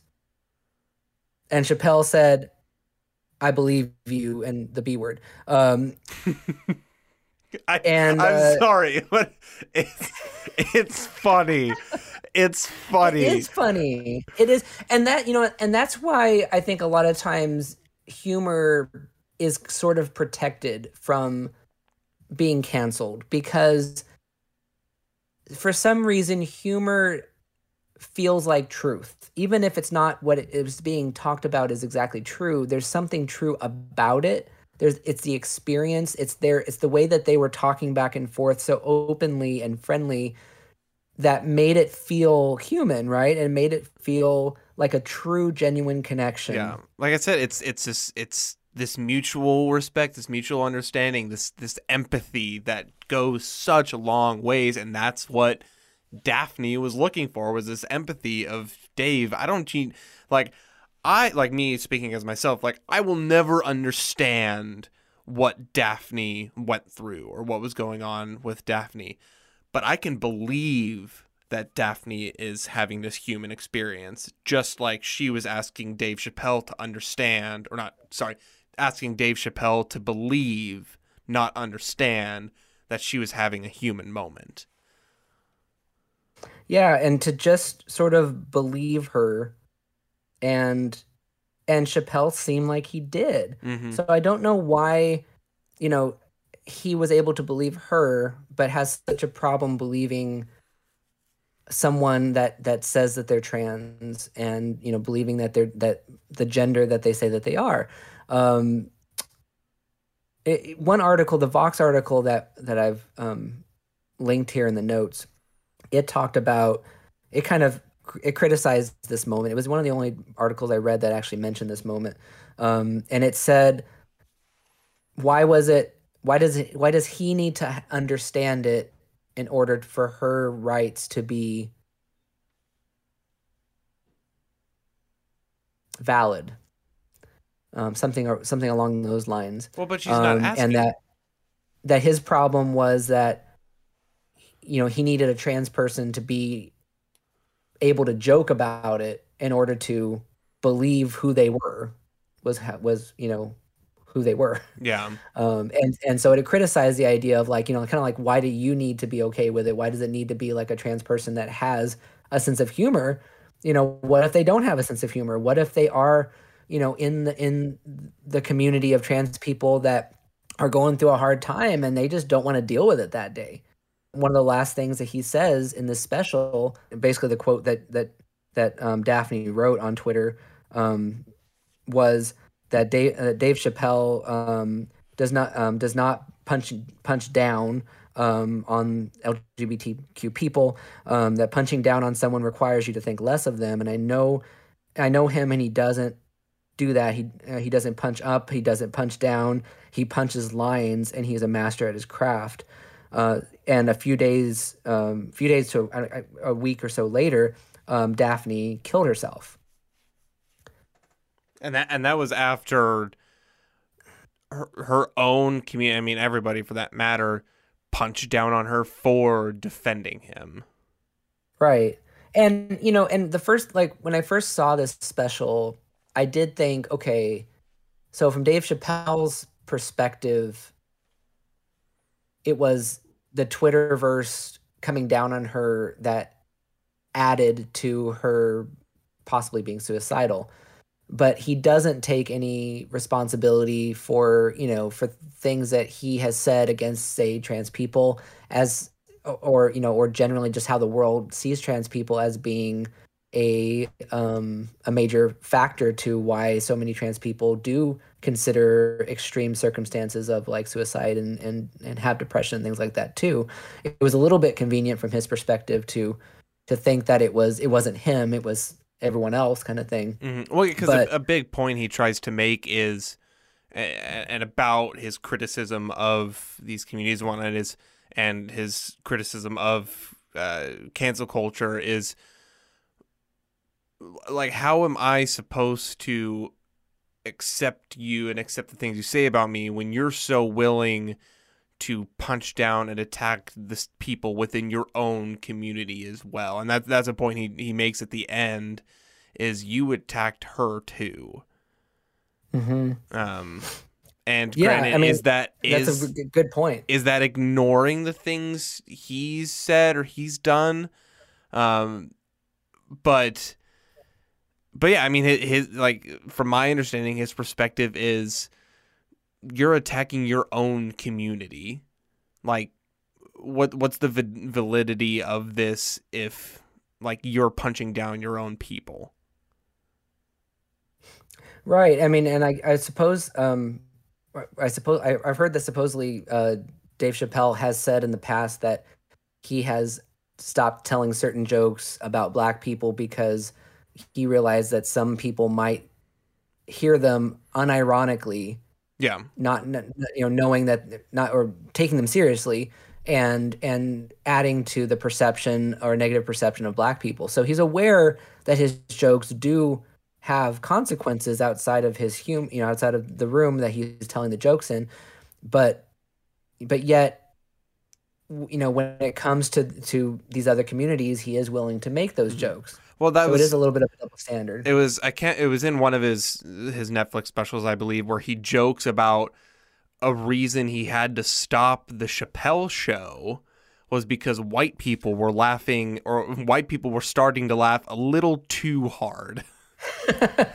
Which is a, it's a, another great social observation and it's it's a good joke and I get it. I understand it. Like like I I get how as someone who's trying to do this social commentary of your own people of like how you're starting to see how it's negatively impacting your people and you look at the de- demographic of people who are laughing a little too hard at these jokes you're like all right like let's chill out. And that's where well, even at the end of this special he he kind of concludes with saying i'm not going to make any more jokes about the queer community until i understand.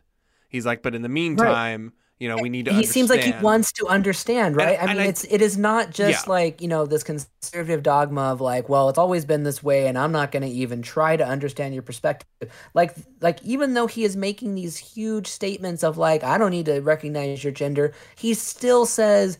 I'm gonna try to understand, and you know, and and like, and I feel empathy, and all the like, you know, that he said he says I am not you know what you are calling me. Like he it's so confusing and it's so like mm-hmm. like if you are an activist and you are just ready to like go out and picket and and and you know and and kind of like get your your you know pitchforks out it is so aggravating to like have somebody like that because you don't know to be angry or not. Yeah. Well and, even, and that's what's so interesting about it. It's it's it's such a great case study because it, it's it's so confusing. But at the end even he says and I, correct me if I'm wrong, but even at the end, he says, "I need you to believe that I'm also having a human experience." Right, and and the and the, and the last thing he says is, "All I ask from your community, meaning the gay community or or excuse me, queer community, um, is will you will you please stop punching down on my people?" Mm-hmm. I mean, that's the way he ends it. Yeah. It's it's not a joke. It's it's not exactly profound. It's a I mean it, it is it is like kind of like a like a sigh, like a just tired of sort of debating it, right? Yeah. It's a lot. and no, it is. And you know, it kind of comes back to this idea of sensitivities. Mm-hmm. You know, if somebody is going to be offended by your humor, should you not tell the joke?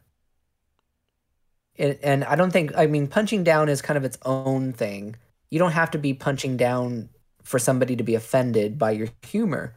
But it, but does that then translate to it is wrong to tell that joke because somebody might be hurt by it in the real world. Well, and I really don't know what the answer to that is. No, because and it's no. To me the answer is no. Like I'm like it depends. because like obviously if you come out with a joke that's just racist to be racist, yeah, don't do that. But there are so many comedians and so many artists that use there are whether it be you offensive know, humor basically. no matter medium you know they they use yeah. you know you look at comedians who use this stand up who use comedy as a means to express their own selves and their their own issues and things that they're going through and so if i'm a you know if i mean i mean yeah like if i'm a comedian relief if I'm a comedian and I'm talking about how we lost a baby and I'm trying to express that through comedy and express my feelings and how, what I went through, I'm not going to fear that there's going to be somebody in the audience that's going to be so offended that they would joke about that because I'm expressing myself and I'm not mm-hmm. going to worry about how you feel about that. Like you mm-hmm. can take that as you will but mm-hmm. if this is helping me express this and you can't understand that, that's on you, not me. Right. And, and, and it, it, there is a certain amount of societal relief that comes from comedy. Like, I think comedy is actually, even when, maybe especially when it's offensive, it is good for us to talk and laugh at things that we normally would get angry about. Mm-hmm. Um, well, a great example, like race, race, relations or whatever. A big one is, and I mean, I, I love Mel Brooks. Mel Brooks is it's you know he's he's an absolute genius, and you know we there's been a lot of a lot of people say you know Blazing Saddles couldn't be made today, and I I agree, like it probably couldn't but that doesn't mean it should be canceled. You know, he was he was on an, an episode of Clear and Vivid with Alan Alda, and they were they were kind of talking about that, and they were talking about how, um, you know, he one of the writers that he wrote Blazing Saddles with was uh, Richard Pryor, mm-hmm. and um, Mel Brooks was asking Richard Pryor, you know, like, do we really have to have these characters say the N word so much? Like, why? Like, do we? Is that should we really put that in? And Richard Pryor said we have to because it's funny and it's important. I think when you're making art, you you do have to care about you know who you're talking about. You have to care about trying not to punch down. Um, at the same time, you also have to speak your version of the truth, and your version of the truth is is is sometimes going to offend other people, and off- offending other people isn't necessarily your responsibility um, alone. I think that that if you are respectful of those of, of those people while saying how you disagree with them or whatever that that's all you can do that you know it's it, there's there's nothing that says that you have to agree with everything that somebody else says just because general society is going that way um, and uh, and I think that's what Dave Chappelle did and that I think that's basically what Netflix said when they were defending, Mhm. you know, keeping the special up. Um, you know, people walked out of Netflix um, uh, in protest of this. Um, I think some of them were trans people. They actually did a, a staged a walkout and and even disrupted one of their like board meetings or something um, because they felt this shouldn't be released on Netflix and that it was just spewing hate. Um, and Netflix basically said, kind of, you'll have to deal with it because we have content on our on our um, site that you know is meant for lots of different types of people with lots of different types of opinions and we're not going to take that down and even though i am a you know supporter of trans people and all that and i did see why it could be offensive i also understood this idea of netflix defending um, an alternate viewpoint and if they took that down you know there'd be all kinds of different things they'd have to take down for all Mhm. kinds of different reasons um, that you may disagree with um, you know in the future. So they had to be really hands off with that. Um, and so i generally agreed with that with that idea.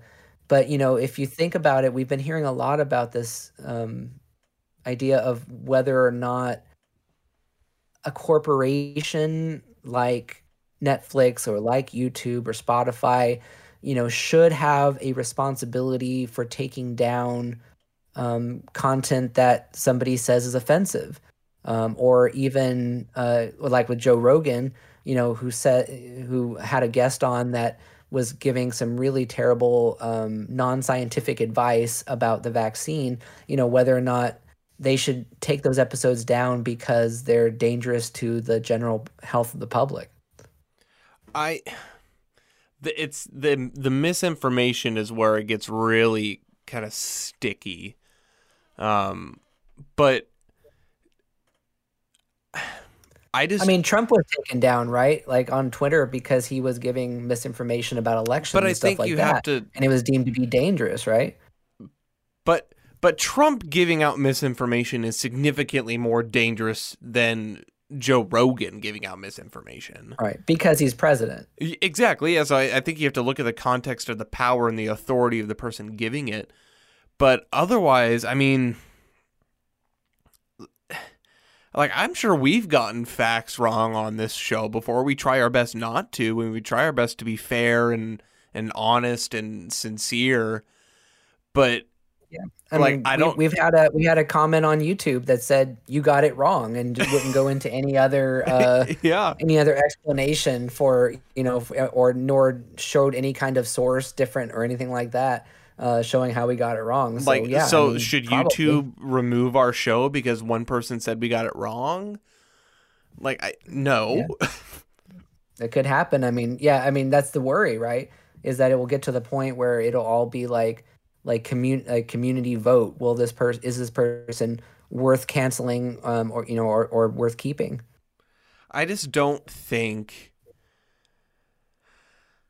I just I think it's to a degree like but I'm so I'm such a a, a first amendment jockey and like be and I I, Yeah. I I have more faith in people I guess that they'll be able to see through stuff and they'll be able to judge for themselves and like I I'm just uh, I'm a believer in letting people decide it for themselves like I'm I'm sure there are going to be people who listen to us talking about Dave Chappelle who completely disagree and probably think that we're offensive. So so be it. Like I tried my best to explain my point of view and explain my perspective, but if that didn't come across it is what it is. Right. Yeah, and and you especially with opinions, you can't please everybody. Um, you know, and a lot of these people, we're gonna go over some people really quickly that um, you know, that have been canceled to various degrees. Um, some minor, other ones pretty pretty pretty banned, um, pretty canceled. Um, and kind of like what they did, um, and sort of just put that out there because I feel like a lot of times you have the headline that says this person is bad and you just believe that because somebody in authority is saying that but but I don't know if enough people really use their brains and their judgment and and uh, figure out exactly how bad was it you know exactly who was hurt by it um, how responsible are they for that misinformation um, getting out or that or you know whatever they're accused of doing um, and uh, and judging for themselves. I think there should be a lot more of that. I don't like this group think of like, you know, when you mention a name to somebody that you like them or whatever, and they're like, "Oh, you didn't hear that they, you know, they did this and this and this," and it's like, well, "Yeah, I heard some of that. Like, how much do you really know about it?" like, and they usually don't know that much about it. Like, they yeah. just heard that they heard that they should, you know, be concerned or whatever. They heard that it was problematic. So, um, so let's. Who do you want to talk about, about, first? Let's talk about Ellen. Okay. I think that's an interesting one. Yeah. So, okay, so Ellen DeGeneres was, you know, her claim to fame at first in the '90s was being on a sitcom called Ellen. Um, that was based on her uh, humor or her stand-up comedy.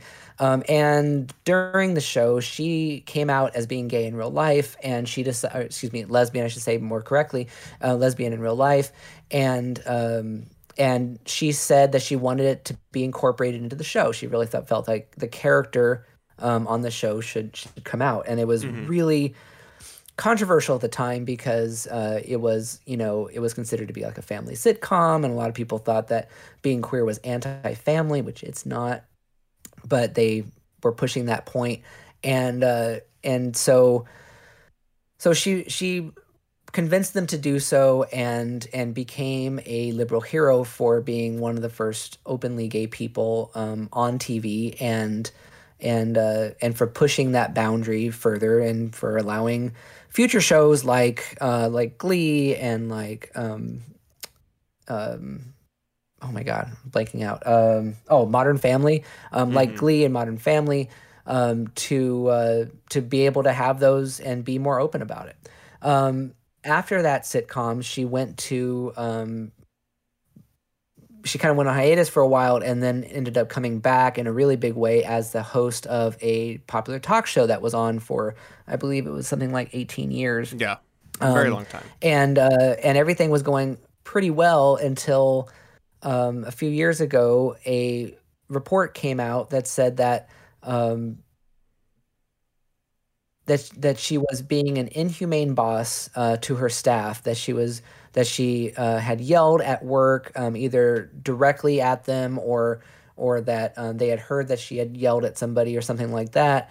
Um, and uh, that other senior producers, um, with or without Ellen's knowledge, um, had been under investigation um, and let go for sexual harassment of younger production assistants and uh, and and uh, Ellen apologized, saying that once she became aware of it, that you know that she kind of like took these these steps to, to separate those people from the show, um, offered to do better, saying that that a lot of it she was unaware of, but people didn't really accept her apology, um, and uh, and it tarnished the show so badly that that Ellen has basically become a liberal joke at this point, um, where she uh, she's her show's getting taken off, and I don't think she's really gonna have too much of a comeback in the liberal world um, because just because pretty much she was a mean boss. I think that was the main complaint, and that she kind of ignored, um, you know, signs in her show that maybe there was an un- unhealthy environment. Um, I felt like this was unfair. Um, that um, you know, I mean, a lot of us have had bad bosses or mean bosses or mm-hmm. whatever. Mm-hmm. It's it's it's I want to say it's acceptable, but I don't think it's something that's bad enough for um, you know someone to have their their livelihood ruined or their show taken off or to be you know uh, thought of in such a negative way overall. Do you think um, though, like her being like accepting this role in the public eye that she has for the past you know twenty some odd years? Like, do you think it's it's justified for her to be questioned a little bit harder because she is a public figure. I mean, I feel like when you're in the public eye, you're automatically like put up to more. Or it's more sensational, right? Yeah. I mean, if you if you can get somebody in trouble who has generally been thought of in a good light, it's even a bigger story and it's it's more of a clickbait thing. So I mean, I think you're saying like like does that make her, you know, like above um criticism. I don't think that's true. Like you know, anyone can be criticized or or Well, I'm not you know, saying it- that I'm they've not- done something wrong. I'm saying, I guess, kind of the opposite of because she this public figure, should she be criticized? Like, is it just is the extra criticism justified?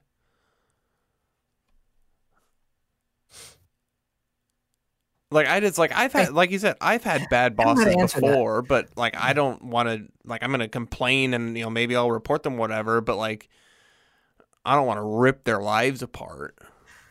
I mean, I, I guess you know when you complain about somebody who's famous, it has bigger repercussions Yeah. for them. Um, you know, it's not they're not just going to lose a job; they might lose all future jobs because nobody will want to hire them in the future.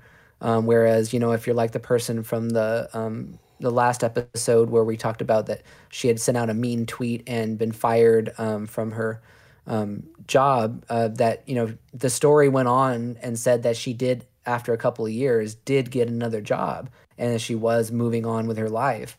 But if you are somebody in the public light, you really don't have the ability to do that because your image is your job security. So so if people rip apart at that, um, you know, you're doing a lot of damage. You're taking a lot from that person. And it might not be in direct balance with with what you're accused of doing. Uh, you know, in this case, you know, a boss yelling at you or something like, while that's not good, and you might not want to work on that show if you if you're in that business. At the same time, you know, it's it's something that I think most people expect to some degree that it's just something that happens in the workplace. It's a high stress environment.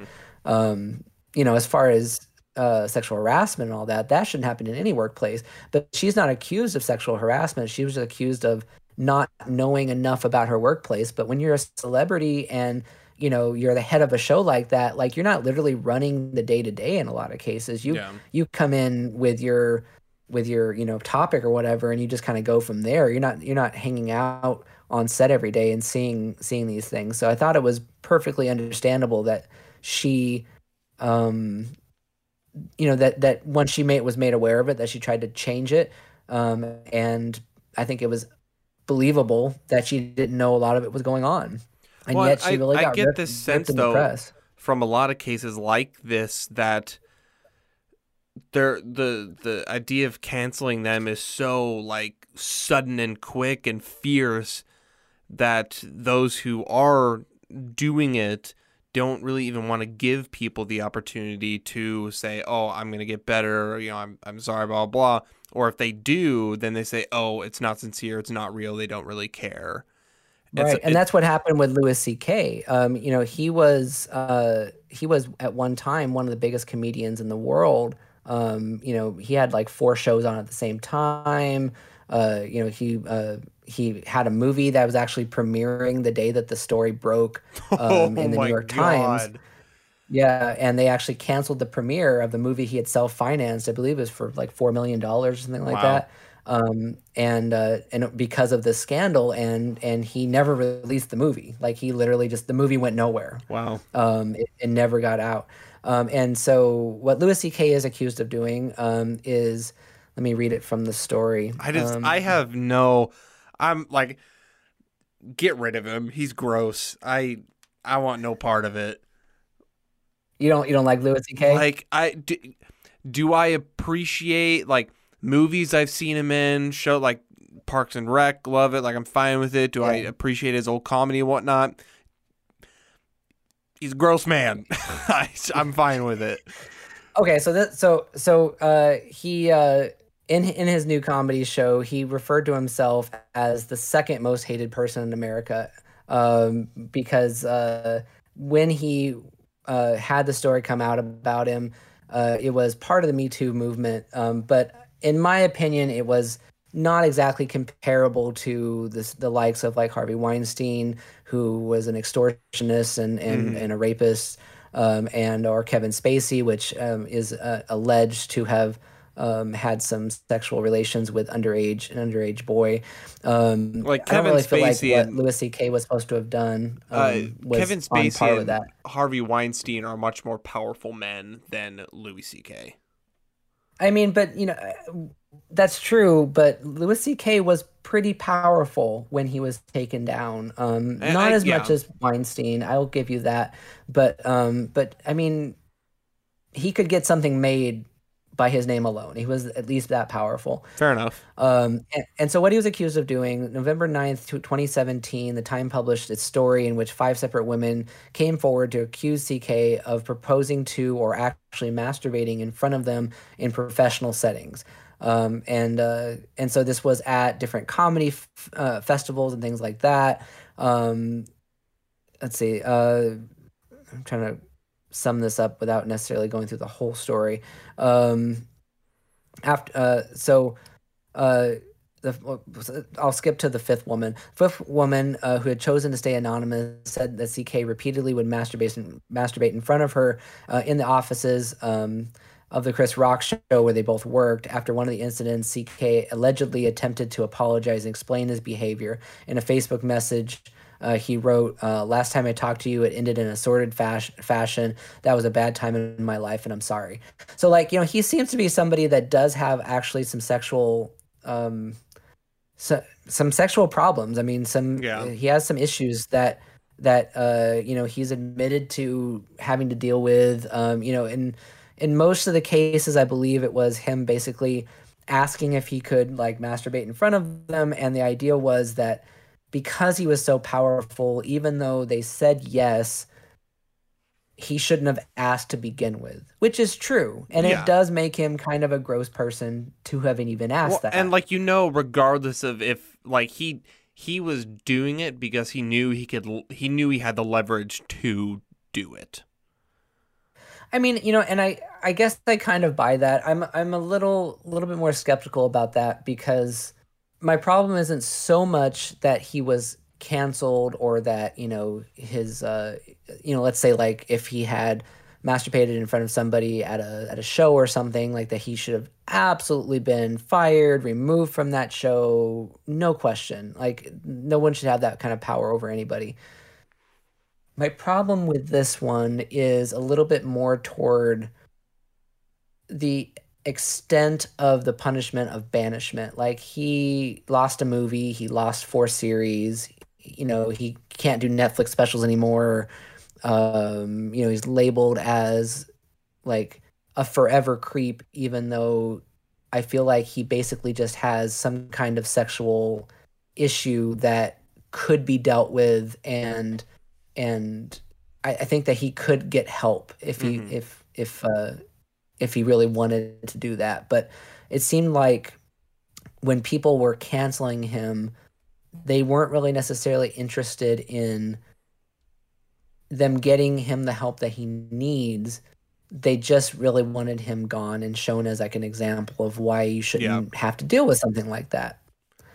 Um, Well, and especially with it being in the the shadow of or kind of I mean during this crazy storm that is Harvey Weinstein who was a genuine awful awful yeah, predator. terrible person. you know um, Um, like louis yeah, ck has awful. redeeming factors harvey weinstein does not Well, and and even mentioning the two names together, like how synonymous they've become because of the timing of of how these stories were released, like just saying that drags the name down of Louis C.K. Mhm. And I hate to do that because I don't think what he did was anywhere on par with with what these others did. Um, and I remember reading a story. I didn't link it here. I remember reading a story from um, some of the women that accused him of things, which he admitted to most of them, by the way, um, almost right away. Like there wasn't a lot of like him squirming, trying to get out of it or whatever. Um, and he apologized for it right away. Um, but the story from the women that were that were speaking up was basically saying that they didn't that they didn't feel like he had done the work to to really show that he was sorry and that they weren't exactly sure what he could do to to kind of like apologize and and it would be where it would be okay for him to be back in the limelight. And to me that that puts too severe of a punishment um, for that crime. You know it's creepy. It's not illegal. It's creepy. It's not necessarily doesn't necessarily mean he's exactly a bad person or that his he can't have other insights that are worth you know watching or listening to. It just means that he has something he needs help for and I I mean if there's no way for him to get out of it if there's no way that he could apologize enough other than just giving up his whole career and disappearing forever like that seems unreasonable to me. There mm-hmm. should be some way for someone like that to come back and say i'm genuinely sorry. I'm not you know i, sh- I shouldn't have the ability to do this. You know like please take me to task if i ever offend you again but i'm going to continue making my shows i'm going to continue doing my thing and he has to a point of what he can do on his own with his comedy specials but he but because of how we banish people today for doing for we banish them the same way whether they're Harvey Weinstein awful people or Louis C.K. and just sort of I don't know sick or misguided or something had some bad judgment over a long period of time um, we judge them the same way and, and they, they end up on the same island essentially. And I, I don't think that's healthy for the people who are sick and I don't think it's healthy for society to unwrite them out of shows and just never want to see them again. And and if you say that you went to go see a show of theirs or whatever like people like gross you know like like, like i don't want to hear that. Like and so the reason i brought him up and the reason i think that he should be given a second chance um and you know to prove that he has more to give than just controversy um is you know i went to see his show um in new orleans um, after when he first came back um, on tour after this whole thing, after being out for about two years. And he still was hilarious. And he still was so sharp witted. And I still appreciated his writing so much. And I wanted him to be better. I wanted him to get better and to move forward somehow but still be respectful to the people who you know he he messed up i mean he he supposedly really mentally screwed over some some uh, good comedians that were women um, and to somehow make amends for this because I wanted to like him again. He's a likable person, mm. and I didn't like sort of the judgment that I got from friends saying, you know, that I went to go see a show, that how dare I even, you know, break this this like banishment that that had been put on him. right. Well, it's tough because like, do you pretend that he's no longer funny? You know, right. like what, like how, like what are you supposed to do? Well, and and you know, just because somebody is there that that has done something you don't like doesn't mean that they disappear in the real world. You know, he starts like his like he has kind of turned it into a bit of humor in his stand up. You know, it literally like his stand up show is literally called Sorry. And he oh literally God. has the word sorry on the like projected on the back of the stage. And he says things like uh you know how uh I guess you know how I've been. How has your last, you know, two and a half years been? You know, yeah. like, like he is doing his best to sort of come out of it with some humor. He's already apologized for it. What else can he do? And like, why is the punishment of banishment the only thing that sort of satisfies? Mm-hmm. Um, there has to be something else. Well, do think... you have any insights on this? Of like, is there something? Am I wrong? Like, is there something that that you know that he could do or you know, or am I wrong that that he should just be he's gone, he's he's canceled, good riddance? Like, is that it's is that a real? It's just hard because I'm sure there are people who wanted to see him just disappear, like he does not get a second chance. But I mean, like I'm empathetic like you were. I like I recognize that like he's probably a dude who needed help and he didn't get it and he was in this position in the comedy world where he like it just kind of ran with it and it he ended up hurting a lot of people and got himself in a lot of trouble. And i'm a like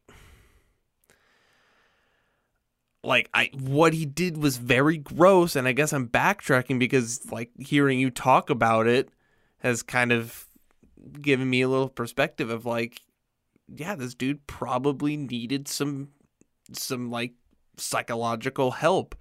But then how like yeah, how far does it go? And I've brought this up before is is you get people who do they do apologize and say, I'm gonna change, I'm gonna do whatever. And so I think it comes down to like what are they doing actively to prove that? What are they doing actively to show like I am I am not that same mess that I was before. I'm not doing that same like I am actively trying to be different. I mean, what can you do except for saying that you've changed and, and that you're not doing that anymore? And just you like know, I mean, what you what, have to hope people believe you, you I guess. Excuse me. You just have to like hope people believe you.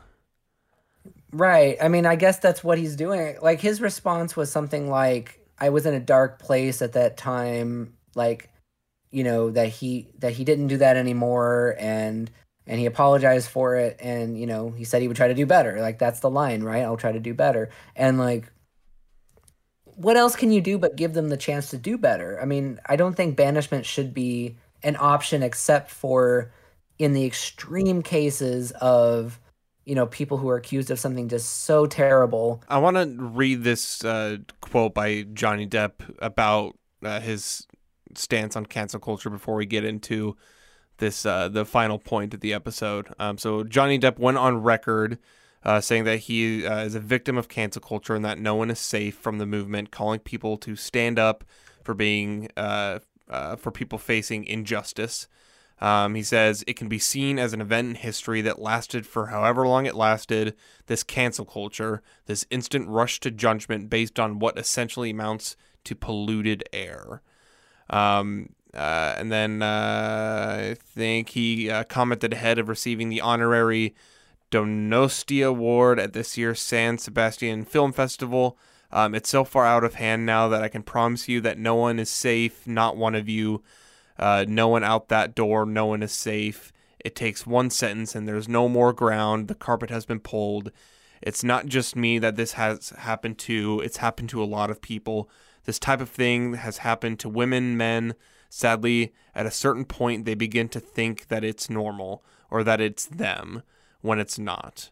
And so, with with that said, I I you prompt here how to be woke responsibly. How do we do that? How do we continue this idea of cancel culture in a responsible manner? I, I think part of it is not to jump to conclusions um, you know this idea of making a split judgment and deciding someone is terrible you know within 24 hours or something or when a first story lands um, is irresponsible to do as as a member of the public and a contributing member of um, of the press or or just of somebody who relates news to other people um, in your family or whatever. Um, there is a lot of situations where it's a you know this person said this, this person said that. They see things differently, um, or you know one person says the other one's lying or whatever, um, and and I don't instantly believe somebody who says that something happened just because it makes them, um, you know, brave to come out. I, I consider it. I think it's important to to listen to women, listen to victims, consider what they're saying. But if they don't have the proof to back it up, and a court couldn't convict them, why should we convict them in the public square of mm-hmm. of judgment? You know, I I I I don't I don't see how how we can judge people without the proof. How can you do that? How can you believe somebody without proof? It goes back to the whole idea of public shaming and public hysteria. You know, where we where we have a society right now where information can be like is just thrown about everywhere so fast and such easy to consume snippets that people get caught up in it. I think we you know we pointed that out with Dave Chappelle where you know we see this these headlines of Dave Chappelle was transphobic and it's specific things picked and chosen from his special The Closer whereas when you actually listen to it or watch the whole thing it turns out to be this much more complex thing that you don't really even realize. Right. In the case of Johnny Depp and Amber Heard, you know, there's I've known a lot of people who are in bad relationships and they're very abusive to each other. Um, you know, it it doesn't necessarily make you a bad person to be to be in an abusive relationship, even if you are the person that has the problem with being angry or abusive. It could just be that you need to get out of that situation and you need to get help and be healthier in your life. I guess what I'm trying to say is a bad person I don't think is always a bad person.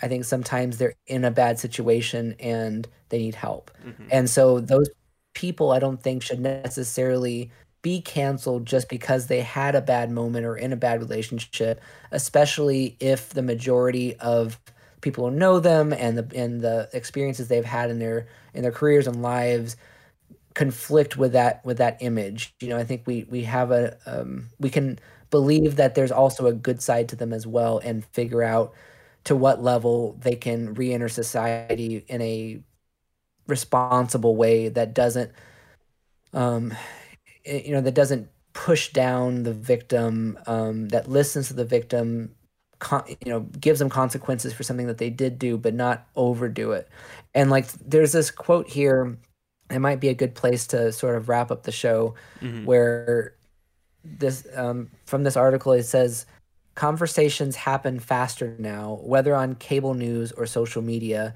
but the one truism is to remember that people can't be wrong about the way that they make you feel that doesn't mean we always have to change the way we say or do things but when people signal they have been hurt the brave thing is to try and engage with that so that, that's the idea of engaging believing the victim, listening to the victim, hearing them, acknowledging them.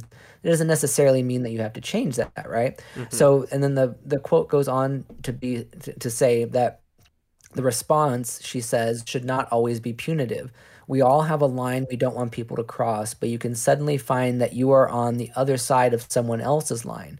If we're interested in finding a definitive answer for any of these cultural cases, we're bound to be disappointed. Basically, basically saying it's complicated, right? I mean, what you know, the situation with Johnny Depp, Amber Heard, it's complicated. Well, they know what went on. They know who crossed whose line.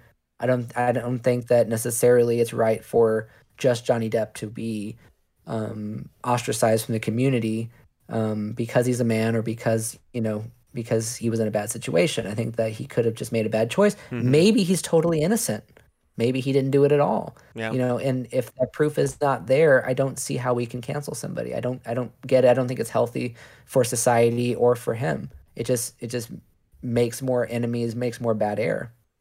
As uh, uh professor dennis Zweibel throwing it back to uh, our uh, first episodes of the show um, in journalism ethics he always said for everything it depends and that's the that's the answer for everything is it depends. Never say never. I mean is is kind of one of my favorite phrases uh, that kind of goes with that like uh, um, you know it's not to say that nobody ever should be canceled or nobody ever should be fired or whatever but i i don't think it should be a sport. I don't think it should be something that happens every day um, should be something that you know we just regularly do. It's it, it i think it has to be some very rare cases that that sort of thing is allowed because otherwise mm-hmm. it just ends up being very disproportionate to uh, the the crime not fitting the punishment. Let's get the Harvey Weinstein's out of the world. Okay, that was uh, yeah, that was a lot of heavy conversation. One of the what? That was a lot of heavy conversation. Yeah, so, um, well, what I like about it too is you know it's something you don't really hear too much mm-hmm. being discussed. You know, you only hear the one side of it. I think it's important to, that you hear both. So uh, we hope you enjoyed it. Uh, so yeah, that'll do it, I guess, for our series on uh, cancel culture. Uh, problem with being problematic. Uh, hopefully, uh, I, we might have Kara back next episode. I don't know if that's going to be happening or not, but we may be trying to get someone to come fill in so you don't have to just listen to our two voices the entire time for the next couple months. Uh, we'll see what What's happens. What's wrong with I am fine with it. Um, but with that, uh, we're, voices are great. we're coming up into uh, uh, April 2022, and our next episode, we're going to be diving into the history of the legalization of marijuana. Um, so get excited about that because we're going to be talking about drugs. so, um, yeah, uh, if you haven't uh, seen, we're on uh, the YouTubes now. Uh, Curtis, how do how do people find our YouTube channel? I guess. Um, they can just search for social discord or pod, podcast without borders. Um, you know, if you search for a certain topic um, with the words um, social discord, a lot of times it, it'll come up and it'll actually even forward you directly to where we're talking about it. So you don't have to listen to us talking for three hours just to hear your five minute um, segment on on Johnny Depp or whatever. Perfect. So yeah, go check it out. Go subscribe to the YouTube channel. Um, it's something we're trying out, and so far we're getting some uh, listener engagement. So that's really cool. Um, but yeah, uh, I'm gonna sign off. So we'll talk to y'all next time when we uh, cover marijuana. Bye everyone. Bye. Thank you for listening to Social Discord, part of the Podcast Without Borders network. You can get a hold of us by sending us an email at pwbnetwork at gmail.com. You can also check out our website at podcastwithoutborders.com. Thanks for listening.